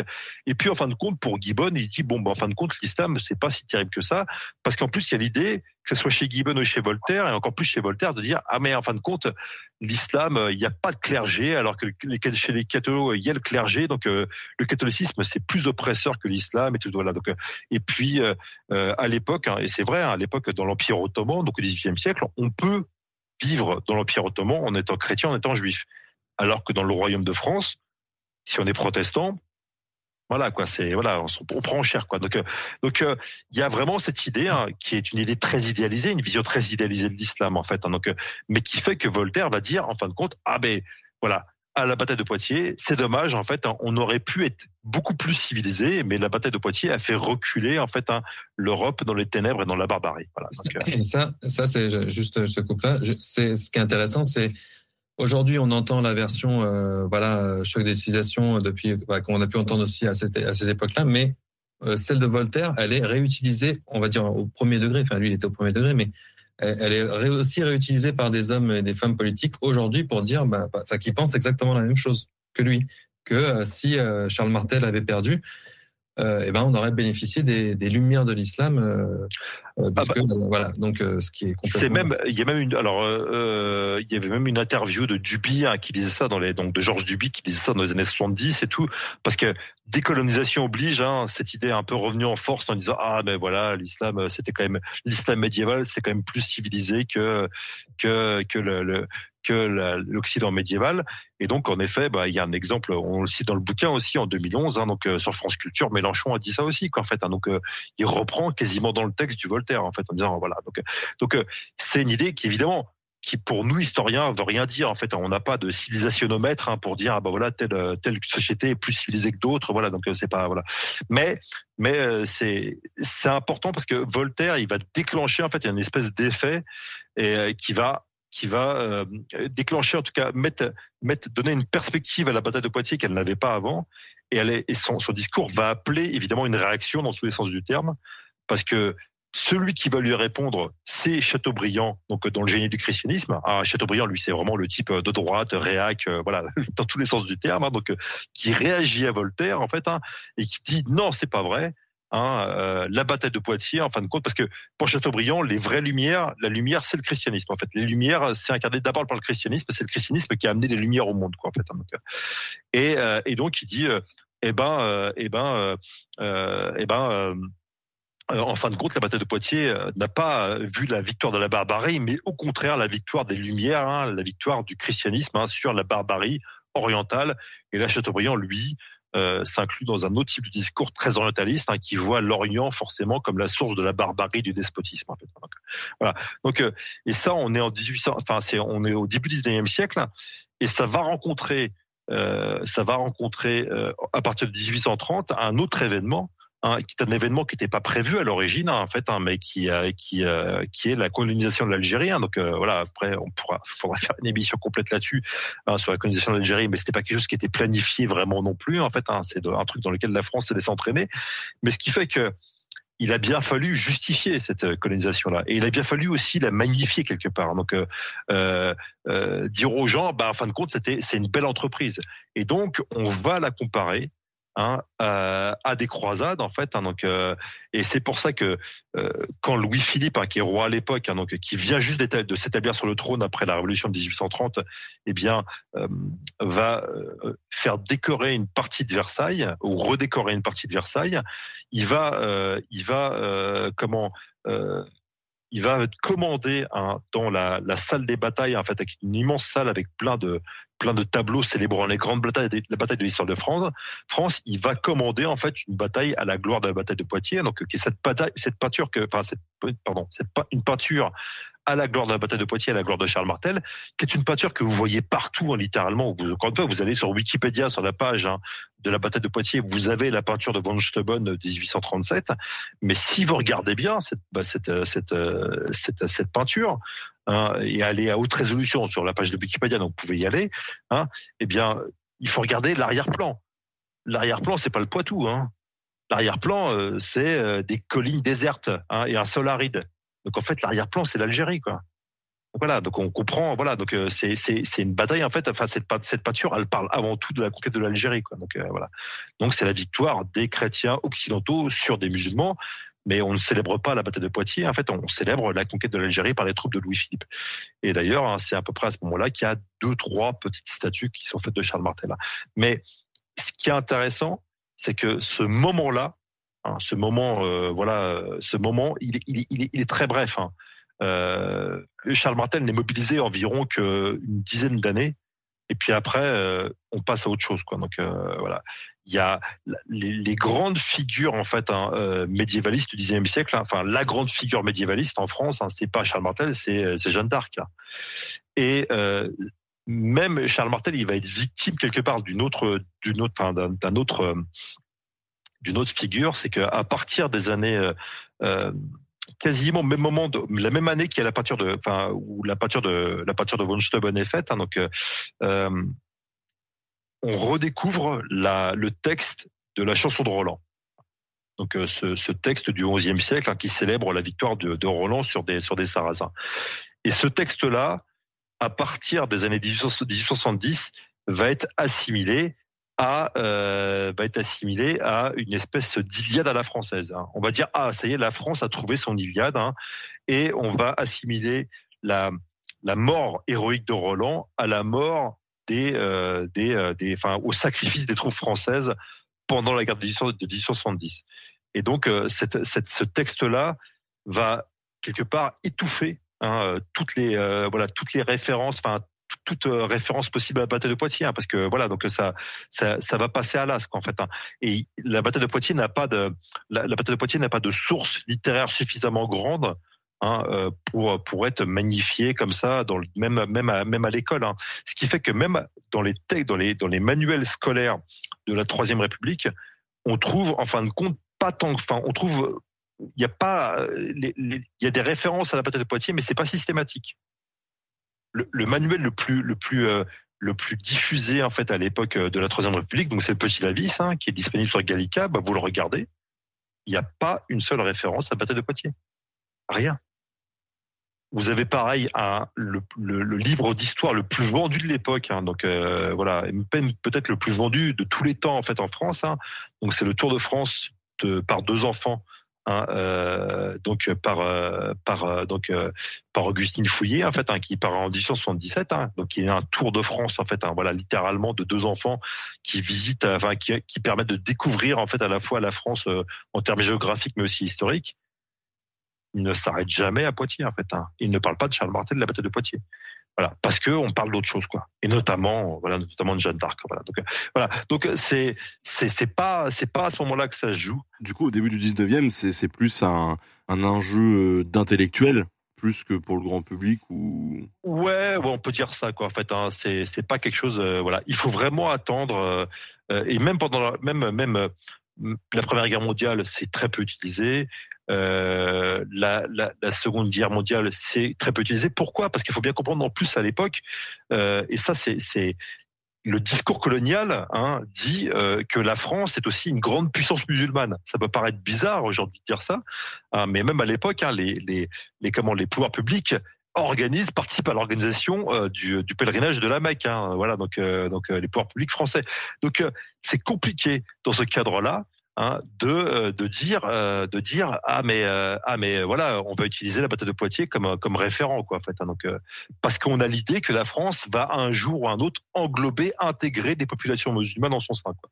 voilà en étant toujours évidemment des populations de seconde zone mais bon donc et c'est même compliqué pour des gens de droite ou d'extrême droite parce que il y a chez les gens voilà les, les conservateurs de l'époque, au début du XXe siècle, la belle époque et tout, euh, il y a cette espèce de fascination pour l'islam chez certains qui dit, en gros, ah, notamment pour les terres, les terres musulmanes, notamment pour l'Empire ottoman, euh, euh, pour beaucoup de ces gens-là, ils disent ah mais en fait l'Empire ottoman a su conserver cette tradition alors que la France républicaine non. Quoi. Voilà. Et donc il reste euh, chez beaucoup de beaucoup d'officiers, notamment euh, très conservateurs, hein, notamment par quelqu'un comme Claude Farrer, euh, qui est un, proche de Pierre Loti, hein, qui va écrire des romans aussi, hein, qui est un élève, euh, qui est un qui est un officier. Il va être fasciné par l'Empire ottoman. Il va même aller jusqu'à dire que la bataille de Poitiers a été une catastrophe parce que on a perdu, les barbares francs ont gagné et c'est pas la, la civilisation musulmane qui a gagné. En sachant que ce type-là était un réactionnaire, un conservateur hein, qui va finir collabo pendant la Seconde Guerre mondiale en fait. Hein. Euh, donc, voilà, c'est très bizarre. En fait, faut, faut bien comprendre que les, cadres mentaux, les références, hein, euh, les les l'opposition en fait, les oppositions qui pour nous sont évidentes en fait, eh ben le sont pas du tout en fait. Euh, c'est pas du tout les, mêmes, c'est pas du tout les mêmes camps en fait. Voilà en termes en termes en termes intellectuels quoi. Donc, mais c'est rigolo parce que au final, Charles Martel et la bataille de Poitiers, c'est quand même, on a l'impression un des fers de lance de ce qu'on appelle le roman national. Et le roman national, on a quand même tendance à plus l'inscrire au 19e siècle, quoi. Et donc, au final, non. Club twist. Mais non, parce que, mais parce que quand tu prends, par exemple, le, dans le roman national du 19e siècle, une des grandes figures du roman national, euh, une, des grandes figures médiévales du roman national au 19e siècle, euh, notamment dans l'école républicaine, c'est Louis XI. Voilà. Donc euh, Louis XI, c'est vraiment voilà, c'est une espèce de superstar quoi en fait. Hein. Donc, euh, Et sauf qu'aujourd'hui, euh, qui se fout de Louis XI, quoi, en fait hein? Tout le monde s'en fout, quoi, en fait. Hein je dirais pas. Ah, il y a Christophe qui lève le doigt. Oui, moi aussi, je l'aime bien. Louis XII, moi, en fait. Mais bon, c'est- Ouais, tu serais plus Louis XII, voilà. Donc, euh, Il était aussi très populaire. oui, Louis tout à fait, mais c'est vrai. Mais tout c'est Ouais, ouais, mais c'est des, des figures que tout le monde a oubliées. Et en fait, à l'époque, euh, c'est des figures importantes du roman national. Bon, bah voilà quoi. Donc euh, c'est euh, non, non, vraiment, faut, faut, le roman national, évidemment, il évolue en fait en fonction des époques. Et pendant très longtemps, Charles Martel, c'est une figure très secondaire du roman national. Ça veut pas dire qu'il il n'apparaît pas. Il apparaît, mais c'est secondaire. Hein. On a fait un moment, on a fait un, on a fait un petit, un petit sondage en fait. On a fait, on a, on a pris, on a pris quelques manuels des années 50 en fait hein, pour voir à peu près euh, ce qu'il en était. Euh, dans tous les manuels, on parle de Jeanne d'Arc. Dans tous les manuels, on parle de Clovis, hein, euh, des manuels de primaire. Hein, mais par contre, on parle de Charles Martel uniquement dans la moitié des manuels. Voilà. Et en plus, généralement, dans les manuels républicains, évidemment, on dit pas que c'est un choc entre chrétiens et musulmans. On dit que Charles Martel a protégé la France d'une invasion étrangère. Donc, euh, en fin de compte, sa, geste hein, quelque part est réduite à une dimension nationale en fait. Hein, et donc, on n'est pas du tout, dans le- on n'est pas dans le choc de civilisation quoi. En fait. Et euh, justement, ça, euh, j'ai l'impression qu'il y a, enfin, on, on y réfléchit depuis plusieurs années parce qu'on a même, on en a, on a même rajouté un peu dans notre post-fast, euh, je sais plus, notre post-fast de 2017, je crois. C'est, euh, on nous avait un peu reproché dans la première version du livre de, de parler de donc des, des programmes beaucoup de la Troisième République et pas assez de des programmes actuels. Enfin, on va dire des- depuis les années 70-80. Et il y avait beaucoup de gens qu'on a rencontrés euh, qui nous disaient, ben moi, cette phrase, euh, en 732, euh, Charles Martel arrête les Arabes à Poitiers. Je la connais, je l'ai toujours, je l'ai toujours entendue. Et donc ça, on ne le nie pas parce que, nous- enfin, nous aussi, on l'a entendu quand on était à l'école. Mais quand on regarde dans la réalité des programmes, en tant que telle, elle est, euh, la phrase peut être présente, mais c'est jamais vraiment. Euh, c'est déjà pas tout le temps le cas. Euh, et là, on allait jusqu'au programme de 2016. Hein, et donc, dans, euh, dans, c'est pas dans les programmes textuellement, c'est dans des manuels. Justement, déjà, on faut faire la différence entre les programmes et les manuels. Dans les programmes officiels, euh, la bataille, on peut en parler. Moi, j'en parle en cours, hein, mais il y a plein de collègues qui en parlent pas et qui choisissent d'autres moments ou d'autres personnages. Et dans les manuels, ben, c'est vrai qu'on la retrouve dans des manuels, mais voilà, on, voit, une carte de la Méditerranée, puis il y a une flèche qui va jusqu'à 1632 Poitiers, mais il y a rien d'autre de plus. Parfois, dans la partie écrite, il y a euh, la phrase, mais et rien, rien expliqué de plus. Donc, c'est, je pense que dans la tête de beaucoup de monde, notamment de notre génération, peut-être un peu plus âgée, notre génération à William et moi, euh, euh, euh, on, on, Je l'ai entendu aussi. Hein, je- non, mais je, je doute. Et puis même encore aujourd'hui, mais euh, c'est facile à retenir en fait. C'est parmi il y, a, des dates qu'on retient comme ça, et puis celle-ci, elle claque bien. En plus, elle a été reprise, même Coluche l'a détournée. Il y a, des voilà, il y a des choses comme ça. Mais dans la réalité vraiment des programmes, et encore plus dans le roman national, donc c'est encore avant les programmes officiels, les programmes scolaires, euh, c'est, euh, c'est on peut dire anecdotique.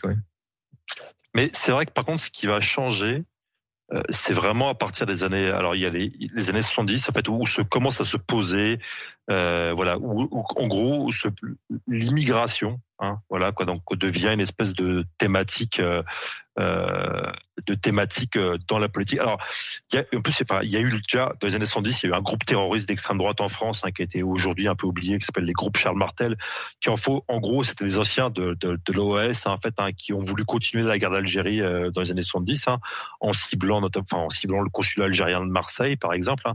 C'est un groupe extrêmement violent. C'était le groupe euh, terroriste le plus violent des années 70 en fait en France. Donc euh, bon.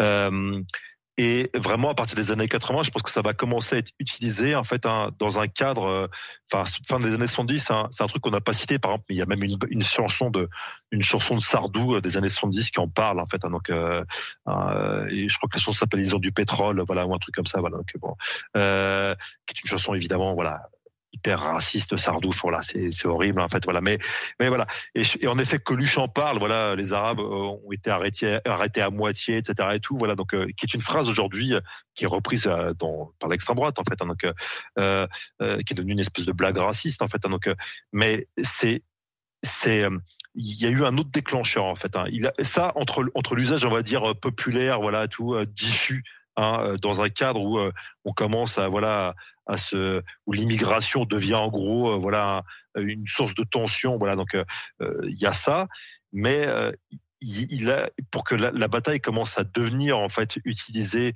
euh, vraiment politiquement de manière consciente, il a fallu un cadre intellectuel. Et ce cadre intellectuel, il n'est pas venu en France, il est venu des États-Unis.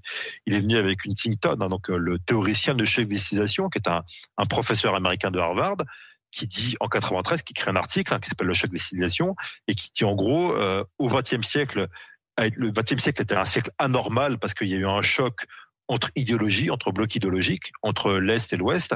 Et donc, après la chute du mur, en fait, donc, euh, et après la fin de l'URSS, on revient euh, on revient à, des chocs, en fait, à des chocs qui sont là depuis plusieurs millénaires, hein, en fait, qui sont des chocs entre civilisations.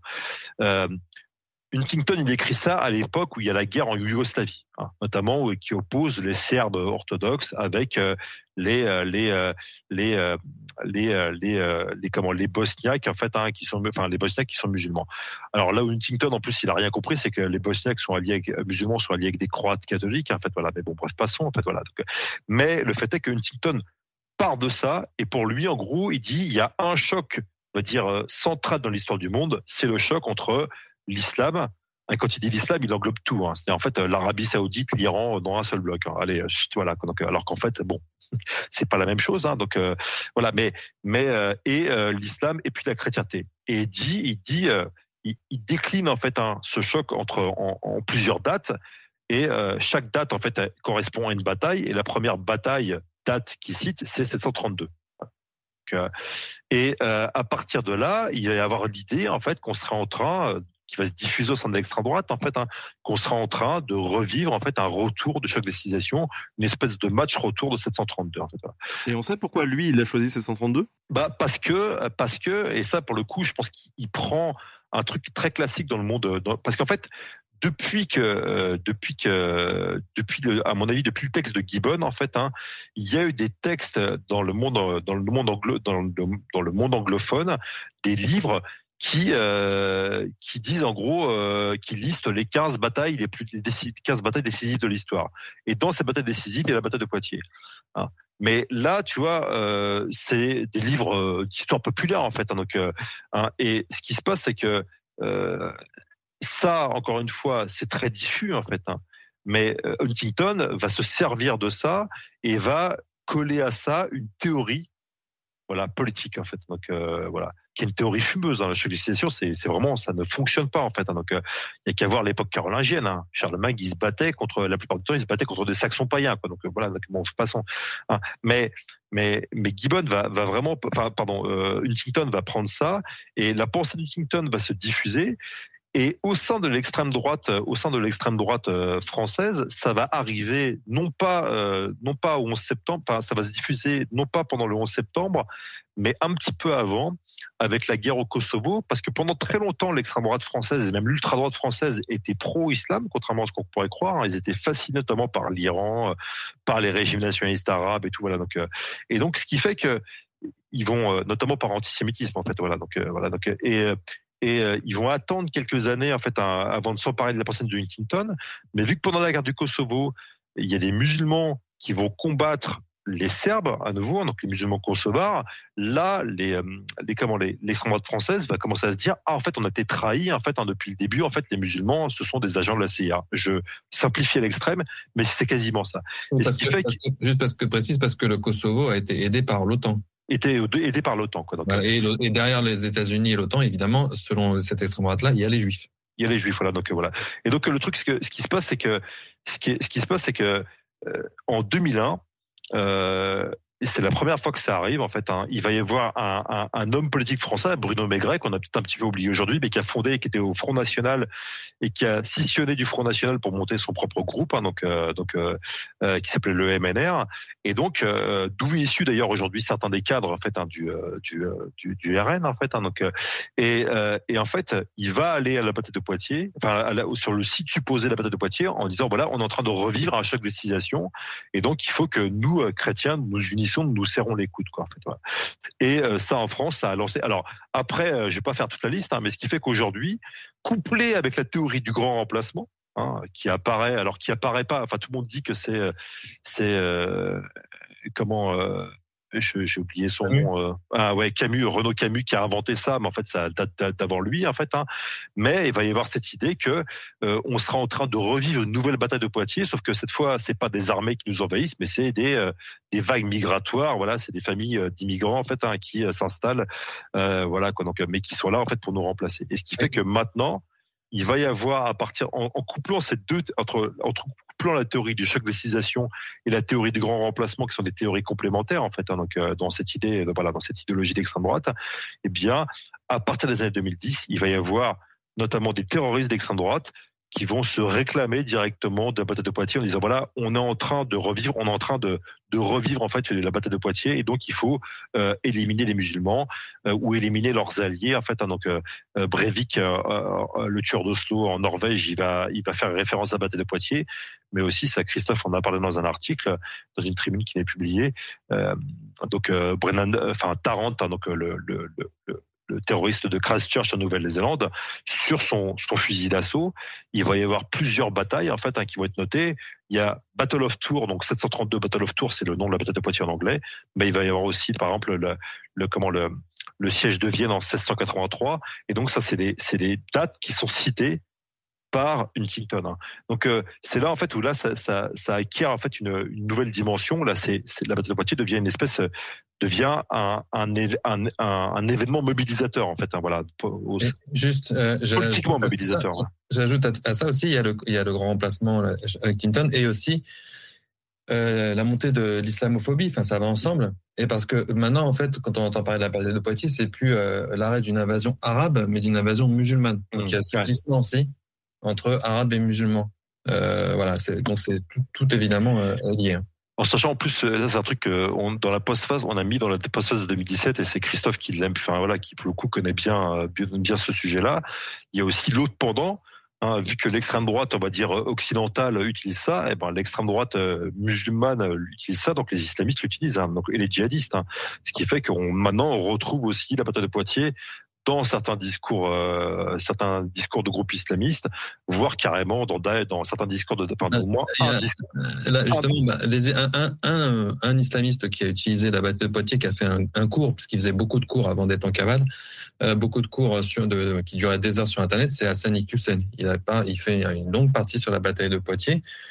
Euh, et les djihadistes eux-mêmes, euh, y compris l'État islamique, l'ont reprise dans un texte qu'on cite dans la, la, la postface, où en gros ils disent qu'ils vont revenir. Donc ils, citent toute une série de batailles et ils disent qu'ils vont revenir à Poitiers, enfin la traduction qu'on a faite de la bataille de Poitiers. Donc ils laissent entendre quand même qu'ils ont bien perdu, mais qu'ils vont revenir. Donc euh, ça a été utilisé, euh, utilisé aussi par, c'est utilisé aujourd'hui aussi par les islamistes et les djihadistes. Mais là, pour le coup, c'est une- voilà, là, on est dans un autre, on est dans une autre dimension où là, la bataille de Poitiers devient un événement. On passe d'une mémoire froide à une mémoire chaude. En fait, hein, ça devient un élément mobilisateur, en fait, hein, qui est utilisé pour mobiliser politiquement euh, des foules. Et même, il y a un cas qu'on, je sais pas si on le cite dans le bouquin, Christophe, mais il y a le cas, euh, tu sais, du, euh, du, du voyageur là, tu sais, avec sa caméra là, c'est arrivé. Enfin, Ah oui, j'irai dormir. Oui, Ouais. j'irai dormir chez vous. Oui, je Oui, que- arrivé près de chez vous, c'est un autre truc, c'est un peu moins. Ouais. Ah oui. c'est pas la même chose. Non, mais celui qui a sa caméra comme ça, euh, euh, et il, il va, il est à Nouvelle-Orléans, je crois. Ouais, ouais, la Nouvelle-Orléans. Il, il dit, euh, il se fait interpeller par un Américain dans la dans la rue et il, qui lui dit, je crois, euh, oui, vous les Français, en gros, vous êtes plus comme avant. vous il vous faudrait un nouveau Charles Martel. Donc, euh, dans voilà, au, donc, à Nouvelle-Orléans, euh, un Français se fait interpeller et de qui on lui parle de Charles Martel. Donc voilà, on a trouvé ça assez. euh, assez- ouais, c'est à la fois une anecdote et en même temps, c'est intéressant. Ouais, c'est significatif. hein. Je pense que c'est quelque chose. Ouais, c'est Et alors, dans ce, ce contexte-là, finalement, qu'est-ce que peut ou ne peut pas l'historien? Parce que j'ai aussi cru comprendre que bah, parmi les historiens, justement, il y a des points de vue différents et il y a aussi débat sur cette bataille. En fait, euh, pas tant que ça. Hein. non, pas tant que ça. Alors si on prend les historiens vraiment euh, actuels, on va dire euh, les historiens, hein, pas les. euh, Oui. Voilà. Euh, non, parce que voilà, il y a un livre qui est sorti il y a quelques années, en 2012, je crois, d'un romancier, on va dire, qui voilà, on en parle dans, dans, dans le nôtre, qui est voilà, qui est un petit peu bancal. Il y a, il y a eu d'autres livres, mais on va dire des, des historiens, même euh, voilà, des universitaires, qui notamment comme Philippe Sénac, dont on a parlé, ou Françoise Michaud qui a travaillé avec lui, ou Pierre Guichard qui est décédé, mais qui a aussi travaillé, voilà, qui est un spécialiste de l'Espagne islamique. ils on est à peu près tous globalement d'accord. Il y a parfois un petit peu débat. Je voulais en parler tout à l'heure, mais euh, dans la chronique dans la chronique mozarabe, il y a l'emploi du terme euh, européen et du terme arabe. William a dit euh, il n'y a pas de, de côté religieux, c'est pas les chrétiens contre les musulmans. Mais vous avez des historiens comme comme Pierre Guichard et, Philippe Sénac aussi qui se posent la question du côté entre guillemets civilisationnel, c'est-à-dire qu'il y aurait quand même peut-être, mais pas sur des bases religieuses comme Huntington, peut-être à l'époque du, du, du, chroniqueur mozarabe, une espèce de, euh, de vision du monde avec d'un côté les Européens, donc les Européens dans la chronique mozarabe, et de l'autre les, les Arabes, les Arabes, les Arabesses, ils les appellent aussi les, les Ismaélites, alors que les Européens sont les gens du Nord ou les gens d'Austrasie. Voilà, donc il y a, débat là-dessus et éventuellement sur euh, l'invasion, mais l'invasion c'est vraiment, euh, voilà, il y a des, je crois que c'est Pierre Guichard qui disait, bon, voilà, peut-être peut-être que les que les raids auraient au bout du compte pu servir euh, à, euh, à d'éclaireur, on va dire, à une éventuelle peut-être future euh, invasion. Mais voilà, c'est vraiment c'est que c'est très très. S'il y a débat, c'est sur c'est sur ces marges-là, mais sur le gros de la bataille euh, et sur en fait le fait qu'elle soit décisive ou pas, là là-dessus, on est on est tous d'accord. Hein. J'en ai, parlé encore avec Sénac il y a pas longtemps et euh, et voilà, il dit qu'il n'y a pas de. S'il y a des, des désaccords, c'est à la marche quoi. Il y a en fait ce que, ce que nous enfin, ce que les historiennes et les historiens peuvent, en fait, hein, c'est euh, en parler, quoi, tout bêtement, quoi. En parler comme on fait ce soir. Il y a, il y a un truc à ne pas faire. Euh, ça, on pourra en parler aussi, euh, mais on veut pas charger la barque avec quelqu'un qu'on plus, plus quelqu'un qu'on aime bien, quoi, en fait. Hein, mais, mais mais c'est euh, atténuer la bataille en fait. Hein. Ça c'est un truc en fait qui a été, c'est une espèce de tentative en disant voilà, c'était en fin de compte la bataille, c'était pas grand chose ou euh, oui mais c'était aussi l'occasion d'une rencontre entre entre cultures. Non non non, ils se sont mis dessus, voilà point quoi, en fait. Hein. C'est pas voilà quoi, faut arrêter quoi. Donc euh, voilà, il faut juste remettre la bataille dans son contexte, en parler. Christophe, je sais que voilà il en parle aussi. Euh, il, est, il est prof, euh, au collège. Euh, il en parle avec ses collégiens. Voilà. Donc c'est c'est pas. Il faut il faut en parler. Il faut en parler de manière sereine et dégonfler un peu la baudruche quoi quelque part. Donc voilà. C'est juste ça quoi. En fait, hein. c'est la c'est la, seule chose. Et puis quand il y a quand il y a des, des, des usages politiques qui, qui débordent eh ben, il faut, euh, faut intervenir. Il faut que les médias euh, et l'intelligence, euh, ils n'ont pas toujours de, de faire intervenir des gens, des gens qui, qui connaissent le sujet et voilà, et qui laissent pas des gens dire n'importe quoi. C'est tout, c'est aussi bête que ça. Mais franchement. Euh, je voilà, je là-dessus, je pense que c'est ça, c'est ça qu'on peut.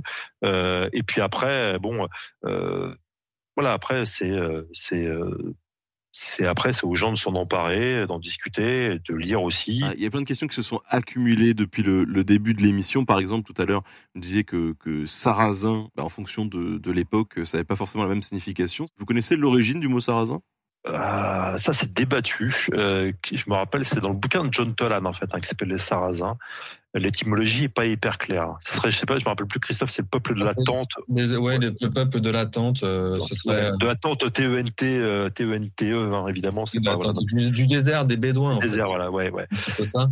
Et, euh, et, euh, c'est souvent euh, les autres termes employés. Alors, c'est très...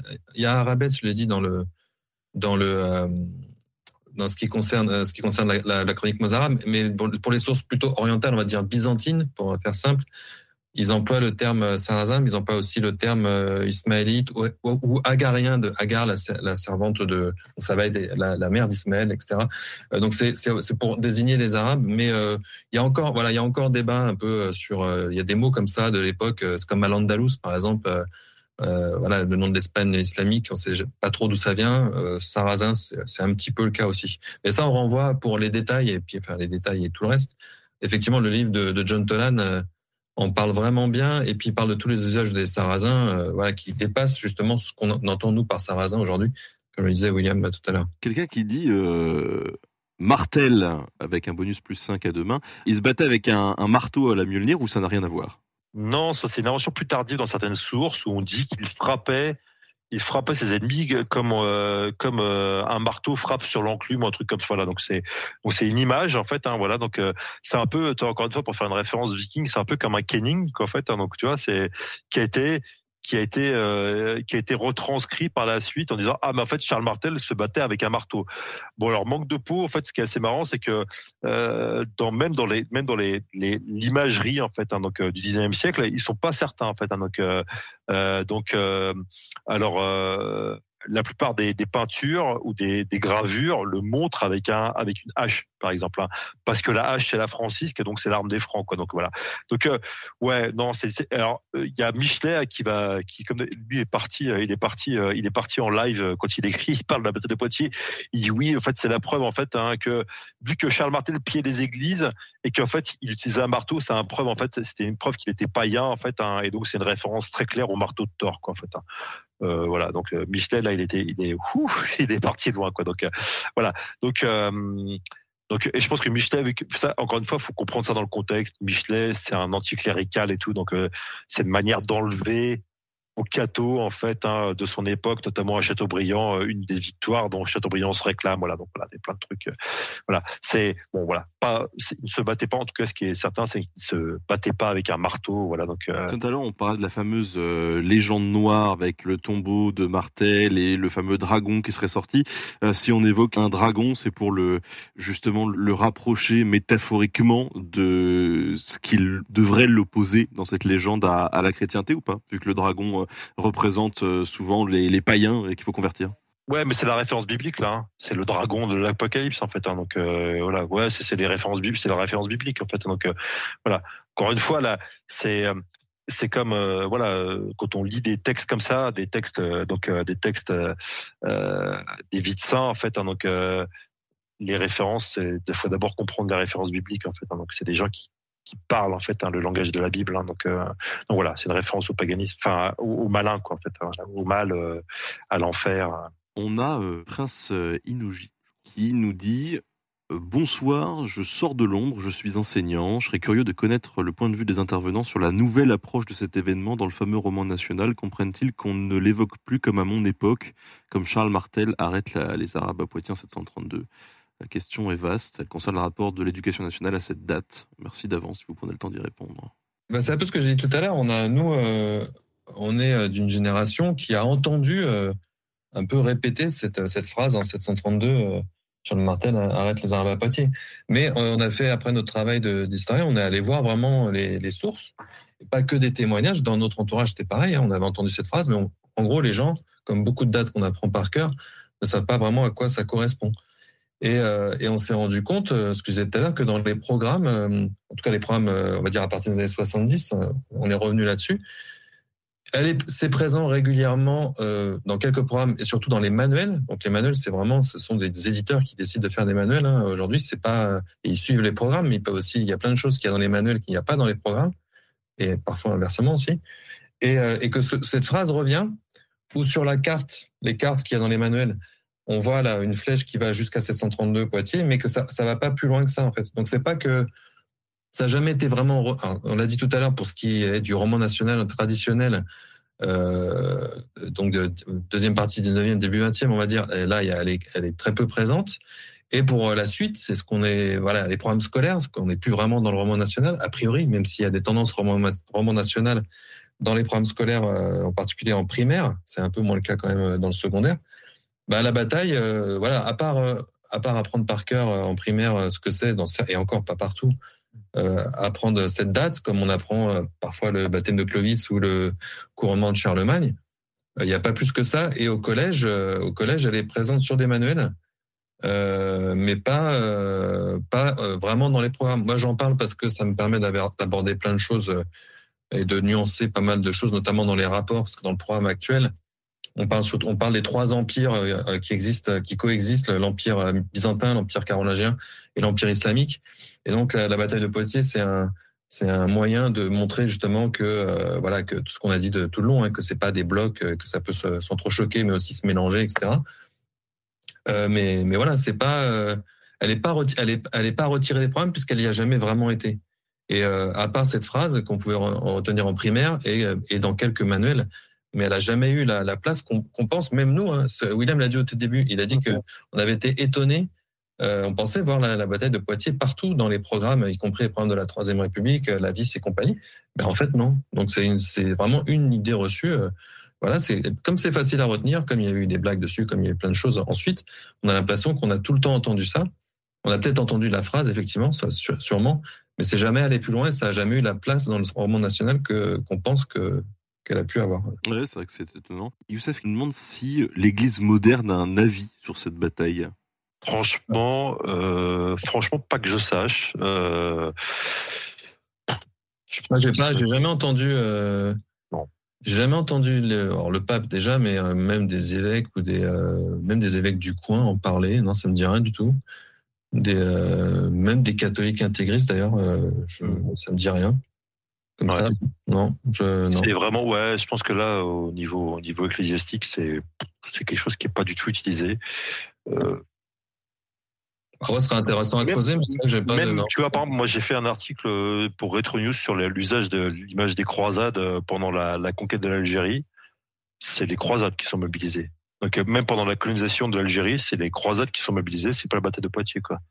Donc, tu vois, enfin, bon, non, franchement, c'est quelque chose, à mon avis, euh, peut-être, enfin, je sais pas, faut peut-être dans un bulletin paroissial de, de je sais pas, quoi, mais bon, mais voilà, quoi. C'est, je, je vois pas de, j'ai vraiment pas dans mes recherches, enfin dans nos recherches, on a. Non, ouais, ça me dit rien du tout. Hein. On, a, on, a, on a rien vu de. Ouais. je pense que s'il y avait eu un truc de quelqu'un vraiment d'important, euh, ouais.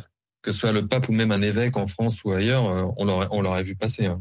Mais bon, ouais. si quelqu'un a une info, ça nous intéresse. Est-ce que la bataille de Poitiers a été un facteur aggravant la stabilité socio-économique de la péninsule ibérique ou pas du tout? C'est compliqué, euh, surtout pour l'instabilité politique en fait, parce que déjà le, le, gouverneur a été tué, donc euh, c'était déjà un petit peu, j'ai dit rapidement tout à l'heure, mais euh, la, après, que la, après la conquête, euh, donc autour de 711, 718, on va dire, déjà les conquérants ont vite été rappelés à Damas parce qu'ils commençaient à faire de l'ombre au calife, et puis voilà, ils ont, on va dire, ils ont, ils ont disparu rapidement. Donc ceux qui, qui en avaient profité, qui avaient profité de la conquête de l'Espagne n'ont pas vraiment pu en profiter au bout du compte. Et donc il y a eu euh, des querelles pour euh, pour les euh, pour leur succéder. Mais c'est vrai qu'après après le après la, bataille de Poitiers, pas forcément immédiatement après, mais les, les années et les décennies d'après, c'est là que les problèmes entre arabes et berbères vont vraiment euh, voilà vont vraiment euh, monter en sauce dans l'Espagne islamique, même d'ailleurs jusqu'au Maghreb. Hein. Et ça va même provoquer l'intervention de voilà du calife qui, enfin pas personnellement, mais qui va envoyer des des armées arabes pour euh, pour calmer tout ça. Donc ça a dû compter. Voilà. C'est pas forcément décisif, mais ça a dû compter. On nous pose des questions aussi sur euh, le côté euh, archéo. Donc on nous a dit qu'on n'avait pas retrouvé le site. Est-ce qu'il y a eu des campagnes de recherche sérieuses justement qui ont été entreprises ou, ou pas du tout en fait? Pas du tout, à ma connaissance, mais euh, le simple fait qu'il n'y en ait pas eu, ça montre bien en fait que c'est il y a un relatif désintérêt par rapport à cette bataille. Euh, voilà quoi, il y a eu un, pendant très longtemps. Quand on prend par exemple des batailles comme euh, je sais pas Alésia, euh, des campagnes de fouilles, il y en a eu un paquet quoi. Même sur le lieu présumé en fait, hein. ils Ouais, ont euh, ouais. ils se sont dit bon il y a la voie romaine à côté, ça correspond à notre interprétation de la source, euh, mais ils ont ils ont pas fait de grandes campagnes de fouilles et puis euh, puis voilà ils ont fait leur mémorial qui est d'ailleurs très très intéressant. Hein. Puis voilà c'est intéressant la région comment elle est comment elle utilise ça, les, les gens du coin, comment ils utilisent euh, cet événement. C'est-à-dire pas grand-chose en fait. Hein. C'est pas, Ouais, ouais, il y a- c'est pas énorme. C'est pas énorme. Et non, non, et euh, non, non. Donc il y a quelqu'un qui dit en gros, euh, si c'était pas récupéré par des extrémistes, euh, on ferait à peine des recherches dessus quoi. Oui, c'est- je pense que c'est un sujet qui est intéressant. On est passé d'un objet de mémoire froide à mémoire chaude, quoi. Donc, euh, c'est devenu en fait un oui, en effet, c'est quelque chose. Nous, nous, nous, euh, on, on l'a expliqué au début. hein, on l'a fait euh, pour réagir en fait à un usage, un usage politique par l'extrême droite en fait. hein. donc, euh, euh, voilà. Donc, c'est pas. euh, Là, là, en fait, on l'a dit depuis le William, il l'avait dit tout à l'heure, c'est-à-dire qu'il y a eu des moments au Moyen Âge, en gros, ça, voilà, ça comptait pas. Ensuite, il y a eu cette, euh, cette rivalité euh, euh, Voltaire-Chateaubriand où on a recommencé à parler de la bataille jusqu'à la guerre, à la conquête de l'Algérie. Puis après, c'est redescendu. Puis après, c'est remonté. Et là, on est dans, on est dans des moments chauds parce que il y a, on va dire, un, peu moins de dix ans, il y a eu, enfin, on va dire depuis le début des années 2000, avec des hauts et des bas et de, façon pas forcément très spectaculaire, mais il y a eu quand même une récupération et ce glissement sur de l'invasion arabe à l'invasion musulmane. Et puis peut-être que euh, dans oui, d'ici quelques années, euh, bah, ça redescendra et puis euh, Et puis Charles Martel sera oublié ou mis de côté encore pour plusieurs décennies, voire plus, comme ça a été le cas auparavant. Mais c'est vrai que le fait que le type de, de terroriste de Christchurch, euh, voilà, on parle, c'est pas quand même anecdotique. Ça, ça veut dire que, Non, mais parce que au niveau mondial, il, y a quand même, il est quand même pas loin, quoi. Et ça, Oui, c'est parce- la- c'est l'influence de Huntington. Et ça, c'est parce que aussi, euh, bah, en gros, euh, ça, commence un peu avant, mais avec le 11, sept- depuis le 11 septembre, c'est devenu, voilà, il y a euh, avec le 11 septembre, les, comment l'État islamique en Irak, les, attentats dans beaucoup de pays, donc voilà, donc les attentats islamistes et tout, donc encore plus en France, avec aussi voilà le, le sentiment islamophobe qui se qui se développe, qui s'est développé dans beaucoup de pays ça fait que hein, voilà quoi il y a il y a une, une cristallisation et un usage en fait hein, euh, de, de cette bataille mais c'est vrai que par contre euh, enfin euh, en fin de compte euh, mais voilà c'est peut-être c'est euh, c'est concomitant avec d'autres usages hein, avec notamment l'usage des croisades et tout voilà donc ça c'est c'est des trucs qui sont Et Charles Martel reste utilisé quand même en France, surtout par vraiment la, la, La droite, marge, ouais. droite, la marge. C'est-à-dire Ouais, que le la marge. Euh, voilà, il y a, il y a des gens comme, euh, tu l'as dit tout à l'heure, comme euh, Ménard, mais mais les voilà, le, les- Le Pen, enfin Marine Le Pen. n'en parle pas. Et voilà c'est pas c'est un personnage qui, qui reste quand même très clivant. Et euh, quand on essaye de se responsabiliser ou de voilà on, ils en on- parlent pas public ils en parlent pas publiquement. Après voilà Oui, si on voilà c'est si euh, mais oui bien sûr c'est c'est ouais. C'est Génération Identitaire, donc qui a, qui a été dissoute maintenant, mais donc le mouvement de Damien Rieu, hein, qui est voilà, qui est, euh, qui euh, lui quand même avait pris la, bata- la, la construction de la mosquée euh, en 2012, je crois, euh, de la mosquée de, de Poitiers pour déplo- déployer leur euh, leur banderole Génération Identitaire, voilà. Donc c'est quand en même faisant référence directement à la bataille de Poitiers. Ouais. Voilà. Ouais, Ouais, tout à fait. En disant voilà, en gros, et encore une fois, c'est de dire voilà, en gros, c'est le fait que le fait qu'il y ait la construction d'une mosquée, c'est un envahissement, en fait, voilà, comme a pu l'être la bataille de Poitiers. C'est une invasion, euh, un envahissement. Excusez-moi, c'est une invasion. Je suis fatigué aussi. C'est une invasion, tout comme l'est la bataille de Poitiers. Quoi. Donc, euh, euh, non, ouais, voilà. Mais c'est c'est c'est euh, c'est pareil. Zemmour en parle et tout quoi. Mais c'est c'est euh, c'est on est dans un voilà, on est chez les chez les plus ultras quoi, en fait, hein, chez les plus virulents. Euh, voilà quoi. Donc, euh, mais évidemment, ça, ça a des effets sur le, ça a des effets sur le réel en fait. hein, donc parce que euh, voilà, on- chez certains, ça, ça, ça, ça pousse à des passages à l'acte, hein, comme on a pu voir à Christchurch en fait, hein, très nettement quoi. Donc, euh, Intéressant. Donc c'est utilisé par une marge de l'extrême droite. Est-ce que bah, c'est utilisé de l'autre côté aussi? Tout à l'heure justement vous disiez qu'il y avait eu un, un- un basculement, que c'était drôle parce que même Mélenchon a pu faire des allusions. Est-ce que c'est utilisé de l'autre côté ou pas du tout? Strictement la bataille de Poitiers, euh, non, bah il y a eu là, voilà ce qu'on disait sur Mélenchon, mais, mais des gens comme Mélenchon ont plus une vision. euh, voilà, ils vont parler d'Al-Andalus, par exemple, ils vont dire, ils vont euh, de tout le mythe d'Al-Andalus sur euh, euh, l'islam tolérant, euh, etc., euh, opposé à, à l'obscurantisme de de, de, la chrétienté. Mais euh, mais c'est tout. Moi, je vois ça que là, comme ça, je vois pas d'utilisation de la bataille et de Charles Martel en tant que tel par euh, par la gauche, euh, à part dans, dans le côté, ben, ça, ça aurait été mieux qu'ils perdent. Quoi. Le lieu, on l'a compris, est incertain, mais euh, la date, tout le monde est d'accord dessus ou? Si on convertit les sources arabes, on tombe souvent sur 733. Mais là, euh, nous, on fait confiance à ben, Philippe Sénat, qui est la majorité des historiens. Maintenant, il la, il la fixe, enfin, il calcule, pour, il, recoupe, il la plupart des sources qu'ils ont. Et ils disent, en gros, c'est fin octobre 732. Voilà. Après, si c'est début 733, ou- enfin, ça, c'est le genre de. Comme on sait déjà pas où ça se passe, euh, on est dans des, des périodes du Moyen Âge où il y a très peu de sources et euh, il y a beaucoup d'événements qui sont difficiles à dater. Euh, Je parle même pas plutôt du, baptême de Clovis, etc. hein. Voilà, il y a des, quand même des événements qui font, dont les dates font encore plus débat. Donc là, on est peut-être à un an près, quoi, peut-être 732, 733. Alors tout à l'heure, vous disiez que le, le rôle de l'historien, c'est justement de parler de ces, ces événements-là et de pas les minimiser, mais en tout cas de, de se confronter à ces événements-là et à, à l'utilisation qui en, qui en est faite. Là, vous ressortez le, le bouquin, c'est une réédition, mais du coup, vous commencez à avoir un petit peu de recul dessus. Alors, je sais que c'est toujours très compliqué de juger sa propre œuvre ou voilà, mais est-ce que vous pensez, vous, que votre bouquin a pu euh, calmer certaines ardeurs ou éviter de récupérer trop frontalement parfois le truc en se disant, oulala, là là, euh, si j'y vais pour le récupérer, peut-être que je serai moins crédible avec euh, ce qui est sorti? J'ai l'impression que les historiens de peut-être, euh, voilà, ont plus infusé, qu'il y a eu, ça a peut-être eu plus d'influence, on va dire, voilà, limité quand même. Mais alors, moi, ce que je trouve important, alors l'avis des, l'avis du, du public, c'est important, mais euh, je me dis où c'est, où c'est intéressant ce qu'on a fait, c'est que dans les spécialistes de, alors de l'histoire de l'islam médiéval ou un peu plus largement, j'ai parlé de Sénac tout à l'heure, mais il y en a d'autres. Les retours qu'on a sont quand même euh, euh, très positifs. Euh, on a, voilà, on avait été relu par Françoise Michaud, qui est voilà, qui est une grande historienne aussi spécialiste de l'islam euh, médiéval. Il y a aussi des gens spécialistes comme du Mésil, des gens comme ça, des spécialistes de l'autre côté, on va dire. Donc, on se dit qu'on a quand même fait quelque chose de correct, qui a pu peut-être infuser, mais c'est difficile de, de, de quantifier. Par contre, euh, on a réfléchi sur ce qu'on a fait. C'est pour ça qu'il y a eu la postface. C'est pour ça qu'il y a eu aussi la nouvelle édition où là-dedans, on a, comme ça a été beaucoup récupéré. William en a un peu parlé tout à l'heure, où on a aussi essayé de faire de l'Uchronie, parce que ça, c'est le grand truc. Euh, euh, voilà, qu'est-ce qui se serait passé euh, si euh, Charles Martel avait été tué à la bataille Et ça, c'est intéressant de voir, de réfléchir là-dessus pour montrer comment les historiens réfléchissent, enfin travaillent sur l'Uchronie, l'histoire contrefactuelle et pour répondre justement à ceux qui disent encore aujourd'hui, quel que soit le bord politique, euh, bah, si ça, comme voilà, voilà ce que ce serait aujourd'hui le monde si ça s'était passé différemment. Donc, euh, voilà, on espère que c'est lu, mais c'est pas comme tous les journaux. Enfin, il y a des, il y a des, des classiques euh, en histoire, on n'en fait pas partie, mais mais euh, il y a des, des succès d'édition récemment, comme voilà l'histoire mondiale dirigée par Boucheron et d'autres.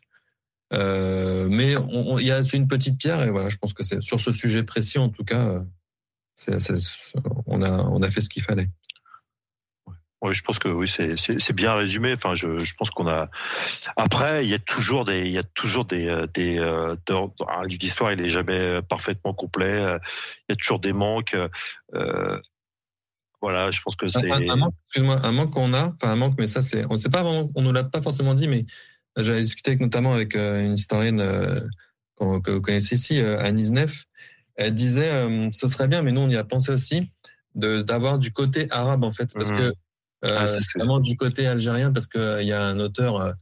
euh, bah, je peux citer son nom, Salah Gemrich, donc euh, qui a écrit un ouvrage sur la bataille de Poitiers qu'on a un petit peu, euh, voilà, c'est pas un ouvrage exceptionnel, loin de là, il a beaucoup beaucoup de défauts, mais ce qui est intéressant, c'est qu'il a mené un point de vue, on va dire maghrébin pour faire simple, sur la bataille. Et c'est vrai que ça, on aurait aimé euh, plus creuser de ce côté-là. En fait, il y a peut-être, euh, voilà, euh, notamment en Algérie, parce que dans les écoles Oui. d'Algérie, c'est est-ce qu'on peut, Mhm. est-ce qu'on aurait trouvé des choses? Ça, j'en sais rien, mais on a eu même des gens dans des, à la, dans, dans les rencontres en librairie, des gens qui étaient d'origine algérienne, etc., qui nous ont dit qu'ils avaient entendu ça à l'école et donc euh, qu'ils le prenaient évidemment différemment. Il y a Majid Cherfi, l'ancien de Zebda, qu'on a, qu'on a parlé aussi. Euh, donc d'avoir ce point de vue-là et de, de, Ouais, mais alors, euh.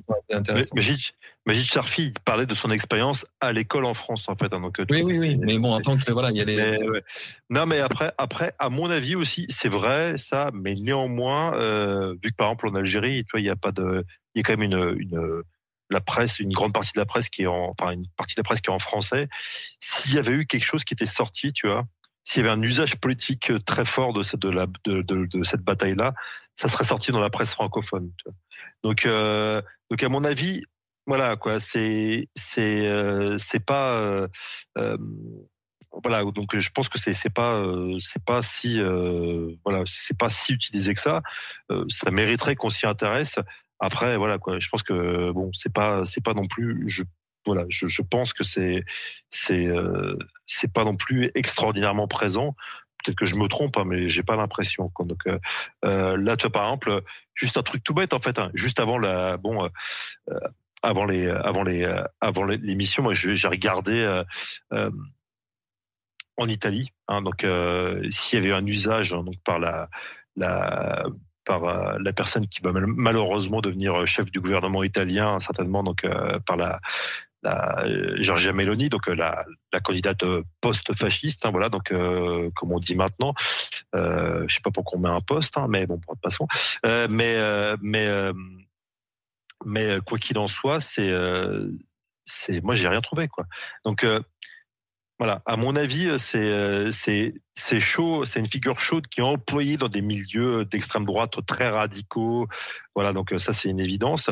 Maintenant, je pense aussi que le fait que euh, voilà quoi, il y a il y a un bouquin euh, comme euh, le nôtre, ça fait une pierre en fait hein, dans, dans l'édifice, en fait, hein, dans, le, dans le barrage qu'on peut mettre à ce genre de délire. Et euh, voilà, donc c'est quelque chose auquel les s'il y a un usage, voilà, si malheureusement il y a, il y a un usage qui est fait public, les journalistes peuvent se retourner pour qu'on intervienne, pour qu'on dise où ils peuvent s'y référer pour essayer de démêler un peu le, vrai du faux. Quoi. Donc, je pense que c'est un, un ouvrage mine de rien qui est utile et qui a eu en plus un bon écho, euh, un bon écho quand il est sorti. Je pense que ça, c'est venu combler hein, quand même en fin de compte un, petit manque parce que le dernier bouquin, il datait, il, était vieux de 50 ans quoi. En fait, hein, il datait des années 60. Donc voilà, nous on a quand même retravaillé euh, euh, tout ça et on a, on a, on a, on a, quand même, à mon avis ouvert pas mal de trucs en fait. Donc euh, voilà. En complément de votre livre, pour ceux qui s'intéresseraient justement à cette bataille de Poitiers, à son historiographie, aux usages, est-ce que vous avez une petite biblio à nous conseiller? Il y a une biblio hein, dans, le, dans le livre, on, a, on, a rajouté, parce qu'on a rajouté aussi euh, euh, des livres qui sont sortis récemment. Il y a une, il y a une, une biographie de Charles Martel euh, que voilà qu'on est sur laquelle on est plutôt critique qui est sortie récemment. Si, si, vous avez remarqué Christophe, c'est c'est le voilà, c'est le c'est le gentil en fait du duo. Moi je suis voilà, je suis voilà. Oui, c'est de gentil, euh, tu peux dire le nom. Voilà, donc euh, voilà, donc euh, cette biographie concrètement elle est, naze en fait. Hein, c'est plutôt celle c'est plutôt celle qu'on va vous déconseiller, voilà. Voilà, c'est naze. mais mais il y a des ouvrages euh, alors il faut que pas que je me trompe de sens. Euh, Charlemagne et Mahomet, et non Mahomet et Charlemagne, c'est fait exprès. Charlemagne et Mahomet de Philippe Sénac. Euh, voilà, qui est, bah, Philippe Sénac, c'est l'historien qu'on a le plus utilisé, hein, et on s'en, s'en cache pas. Et voilà, mais donc on, en a, on a parlé avec lui. C'est le, honnêtement, sur le sujet précis, c'est, ce qu'il y a de, voilà, c'est ce qu'il y a de mieux. Voilà, parce qu'après il y a eu des il y a eu des articles dans euh, l'histoire des euh, l'histoire de l'islam et des musulmans de France, je sais plus exactement, qui était dirigé un gros dictionnaire qui était dirigé par Mohamed Harkoun. dedans, il y avait l'article de, de Sénac et de Françoise Michaud qui parlait de la bataille aussi. Donc c'était un bon résumé. En plus, il y a d'autres articles sur les débats sur est-ce qu'il y avait des sarrasins en France, est-ce qu'il y a eu des installations, etc. Ça aussi, on le met dans la biblio. Euh, quoi d'autre euh, euh, dans, le côté critique, certains peut-être d'entre vous, ben, je parlais de l'histoire mondiale de, de la France de Boucheron. ça c'est il y a, une notice dedans c'est pas 732 c'est 719 et c'est justement ce qu'on reproche un petit peu à cette notice c'est le côté minimaliste de la bataille donc ça c'est un livre récent c'est intéressant de lire cette notice euh, ils nous mettent en biblio, mais euh, en même temps, voilà, ils disent que la bataille est anecdotique. Mais c'est quand même intéressant à lire pour voir euh, une autre façon, vraiment très très récente, de, de voir de voir la bataille.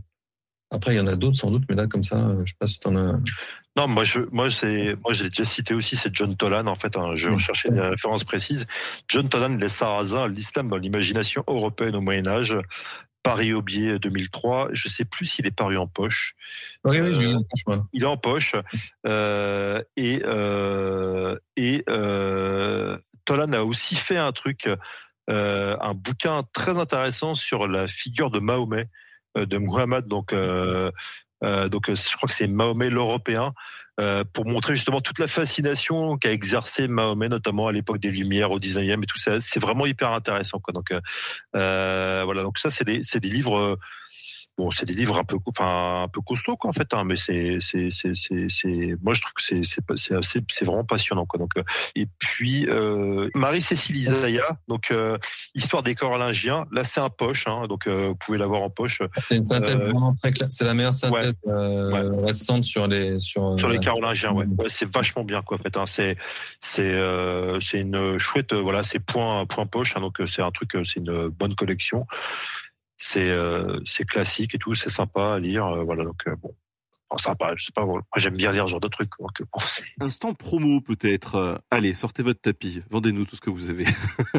vous avez des projets là que, que, vous venez de sortir et qui qui serait intéressant d'aller voir? Le bouquin Charles Martel, la bataille de Poitiers, de l'histoire au mythe identitaire, nouvelle édition en poche qui est sortie cette année. 10 euh, euros dans toutes les meilleures charcuteries. J'insiste sur euh, cette, cette, édition est vraiment euh, un plus par rapport aux précédentes parce qu'il y a cette partie, on n'a pas eu le temps d'en parler, mais il y a cette partie uchronie en fait. Voilà, on a vraiment creusé là-dessus. Donc voilà, pour ceux qui, qui veulent que, que l'Uchronie ou l'histoire contrefactuelle intéresse, en plus, voilà. On essaie de voir en fait ce qui se serait passé voilà, on émet une hypothèse. Qu'est-ce qui serait passé si Charles Martel avait perdu? C'est hyper intéressant, l'Uchronie. C'est un bon laboratoire pour. euh, C'est un exercice vraiment marrant à faire. Euh, parce que, alors dedans, en plus, on a inclus aussi une histoire des uchronies par rapport à la bataille de Poitiers. Ça, c'est voilà, donc parce qu'il y a eu y a différentes uchronies, ouais. Mm. différentes uchronies, voilà, qui commencent, euh, voilà, qui commencent avec Gibbon, donc au XVIIIe siècle, et euh, et c'est ouais, c'est assez, c'est vraiment marrant et tout. Puis euh, c'est un exercice vraiment vraiment fascinant quoi, en fait, à faire parce qu'il faut faut vraiment se creuser la tête et tout. Et faut, et justement, excuse-moi, là, ce qui est important, c'est la méthode toujours. C'est-à-dire que les uchronies dont, dont on parle sont souvent plus des fantasmes que voilà que des vrais- véritables uchronies. Et la difficulté, c'est de savoir voilà qu'est-ce qu'on choisit comme événement et, euh, et jusqu'où on va, parce qu'en fait, autrement, c'est les, les possibilités sont infinies. Donc, il faut respecter la méthode de, de, de l'historien. Et c'est pas évident, euh, voilà. Et, et, euh, ce sera toujours critiquable, comme tout travail d'histoire. Parce parce euh, qu'on on émet une hypothèse quoi, en fin de compte quoi. Donc après tout on n'a voilà, aucune source pour vérifier. On a, voilà, voilà. Par définition. A priori, il se serait passé ça. Mais moi, je trouve que c'est un exercice vraiment chouette euh, et on devrait tous s'y risquer, euh, toutes et tous s'y risquer à un moment ou à un autre parce que c'est quand même assez marrant, quoi. Donc euh, voilà, en sachant évidemment qu'on n'est pas dans une chronie littéraire. On va pas dire, euh, voilà, on va pas se projeter mille ans après, voilà, pour dire, voilà, il s'est, passé ça. C'est impossible en fait, voilà. Donc euh, euh, là, on se projette au maximum à 40 ans après, quoi, ce qui est déjà beaucoup, je pense, voilà. Et, vous qui écoutez l'émission, si vous voulez en savoir un petit peu plus sur les, les bienfaits de l'Uchronie vis-à-vis de la recherche et les critiques aussi qu'on peut faire à l'Uchronie, eh ben, n'hésitez pas. euh, on a fait un épisode dédié sur le podcast Nota Bene qui est disponible sur toutes les plateformes où justement on se pose ces questions de l'utilité de l'Uchronie pour euh, les chercheurs, pour les historiens. En tout cas, euh, William et, Christophe, merci beaucoup pour cet entretien que vous nous avez accordé sur Charles Martel et la bataille de Poitiers. Merci à toi. Ben, merci, c'était toujours très chouette. On, on reviendra avec bien, avec beaucoup de plaisir. Merci encore Christophe et William. Merci à tous. Merci à la pastèque euh, masquée d'avoir remonté les commentaires. Et euh, je vous dis euh, voilà, à très bientôt. Bonne soirée. Salut.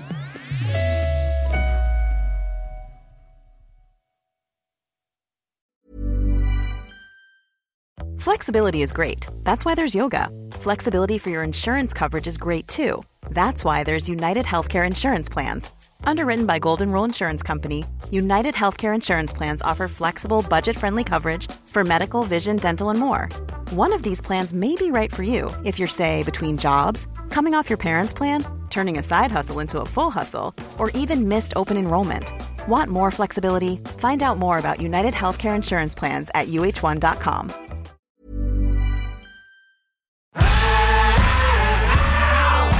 Si vous avez aimé ce podcast, vous aimerez aussi mon autre podcast, Callisto, dans lequel je vous raconte des mythes et des légendes. En attendant que vous nous suiviez sur Castbox, Apple Podcast, Podcast Addict ou toute autre plateforme qui propose cette fonction, n'hésitez pas à vous abonner. Vous pouvez même nous laisser une note et, soyons fous, un petit commentaire, je le lirai avec plaisir.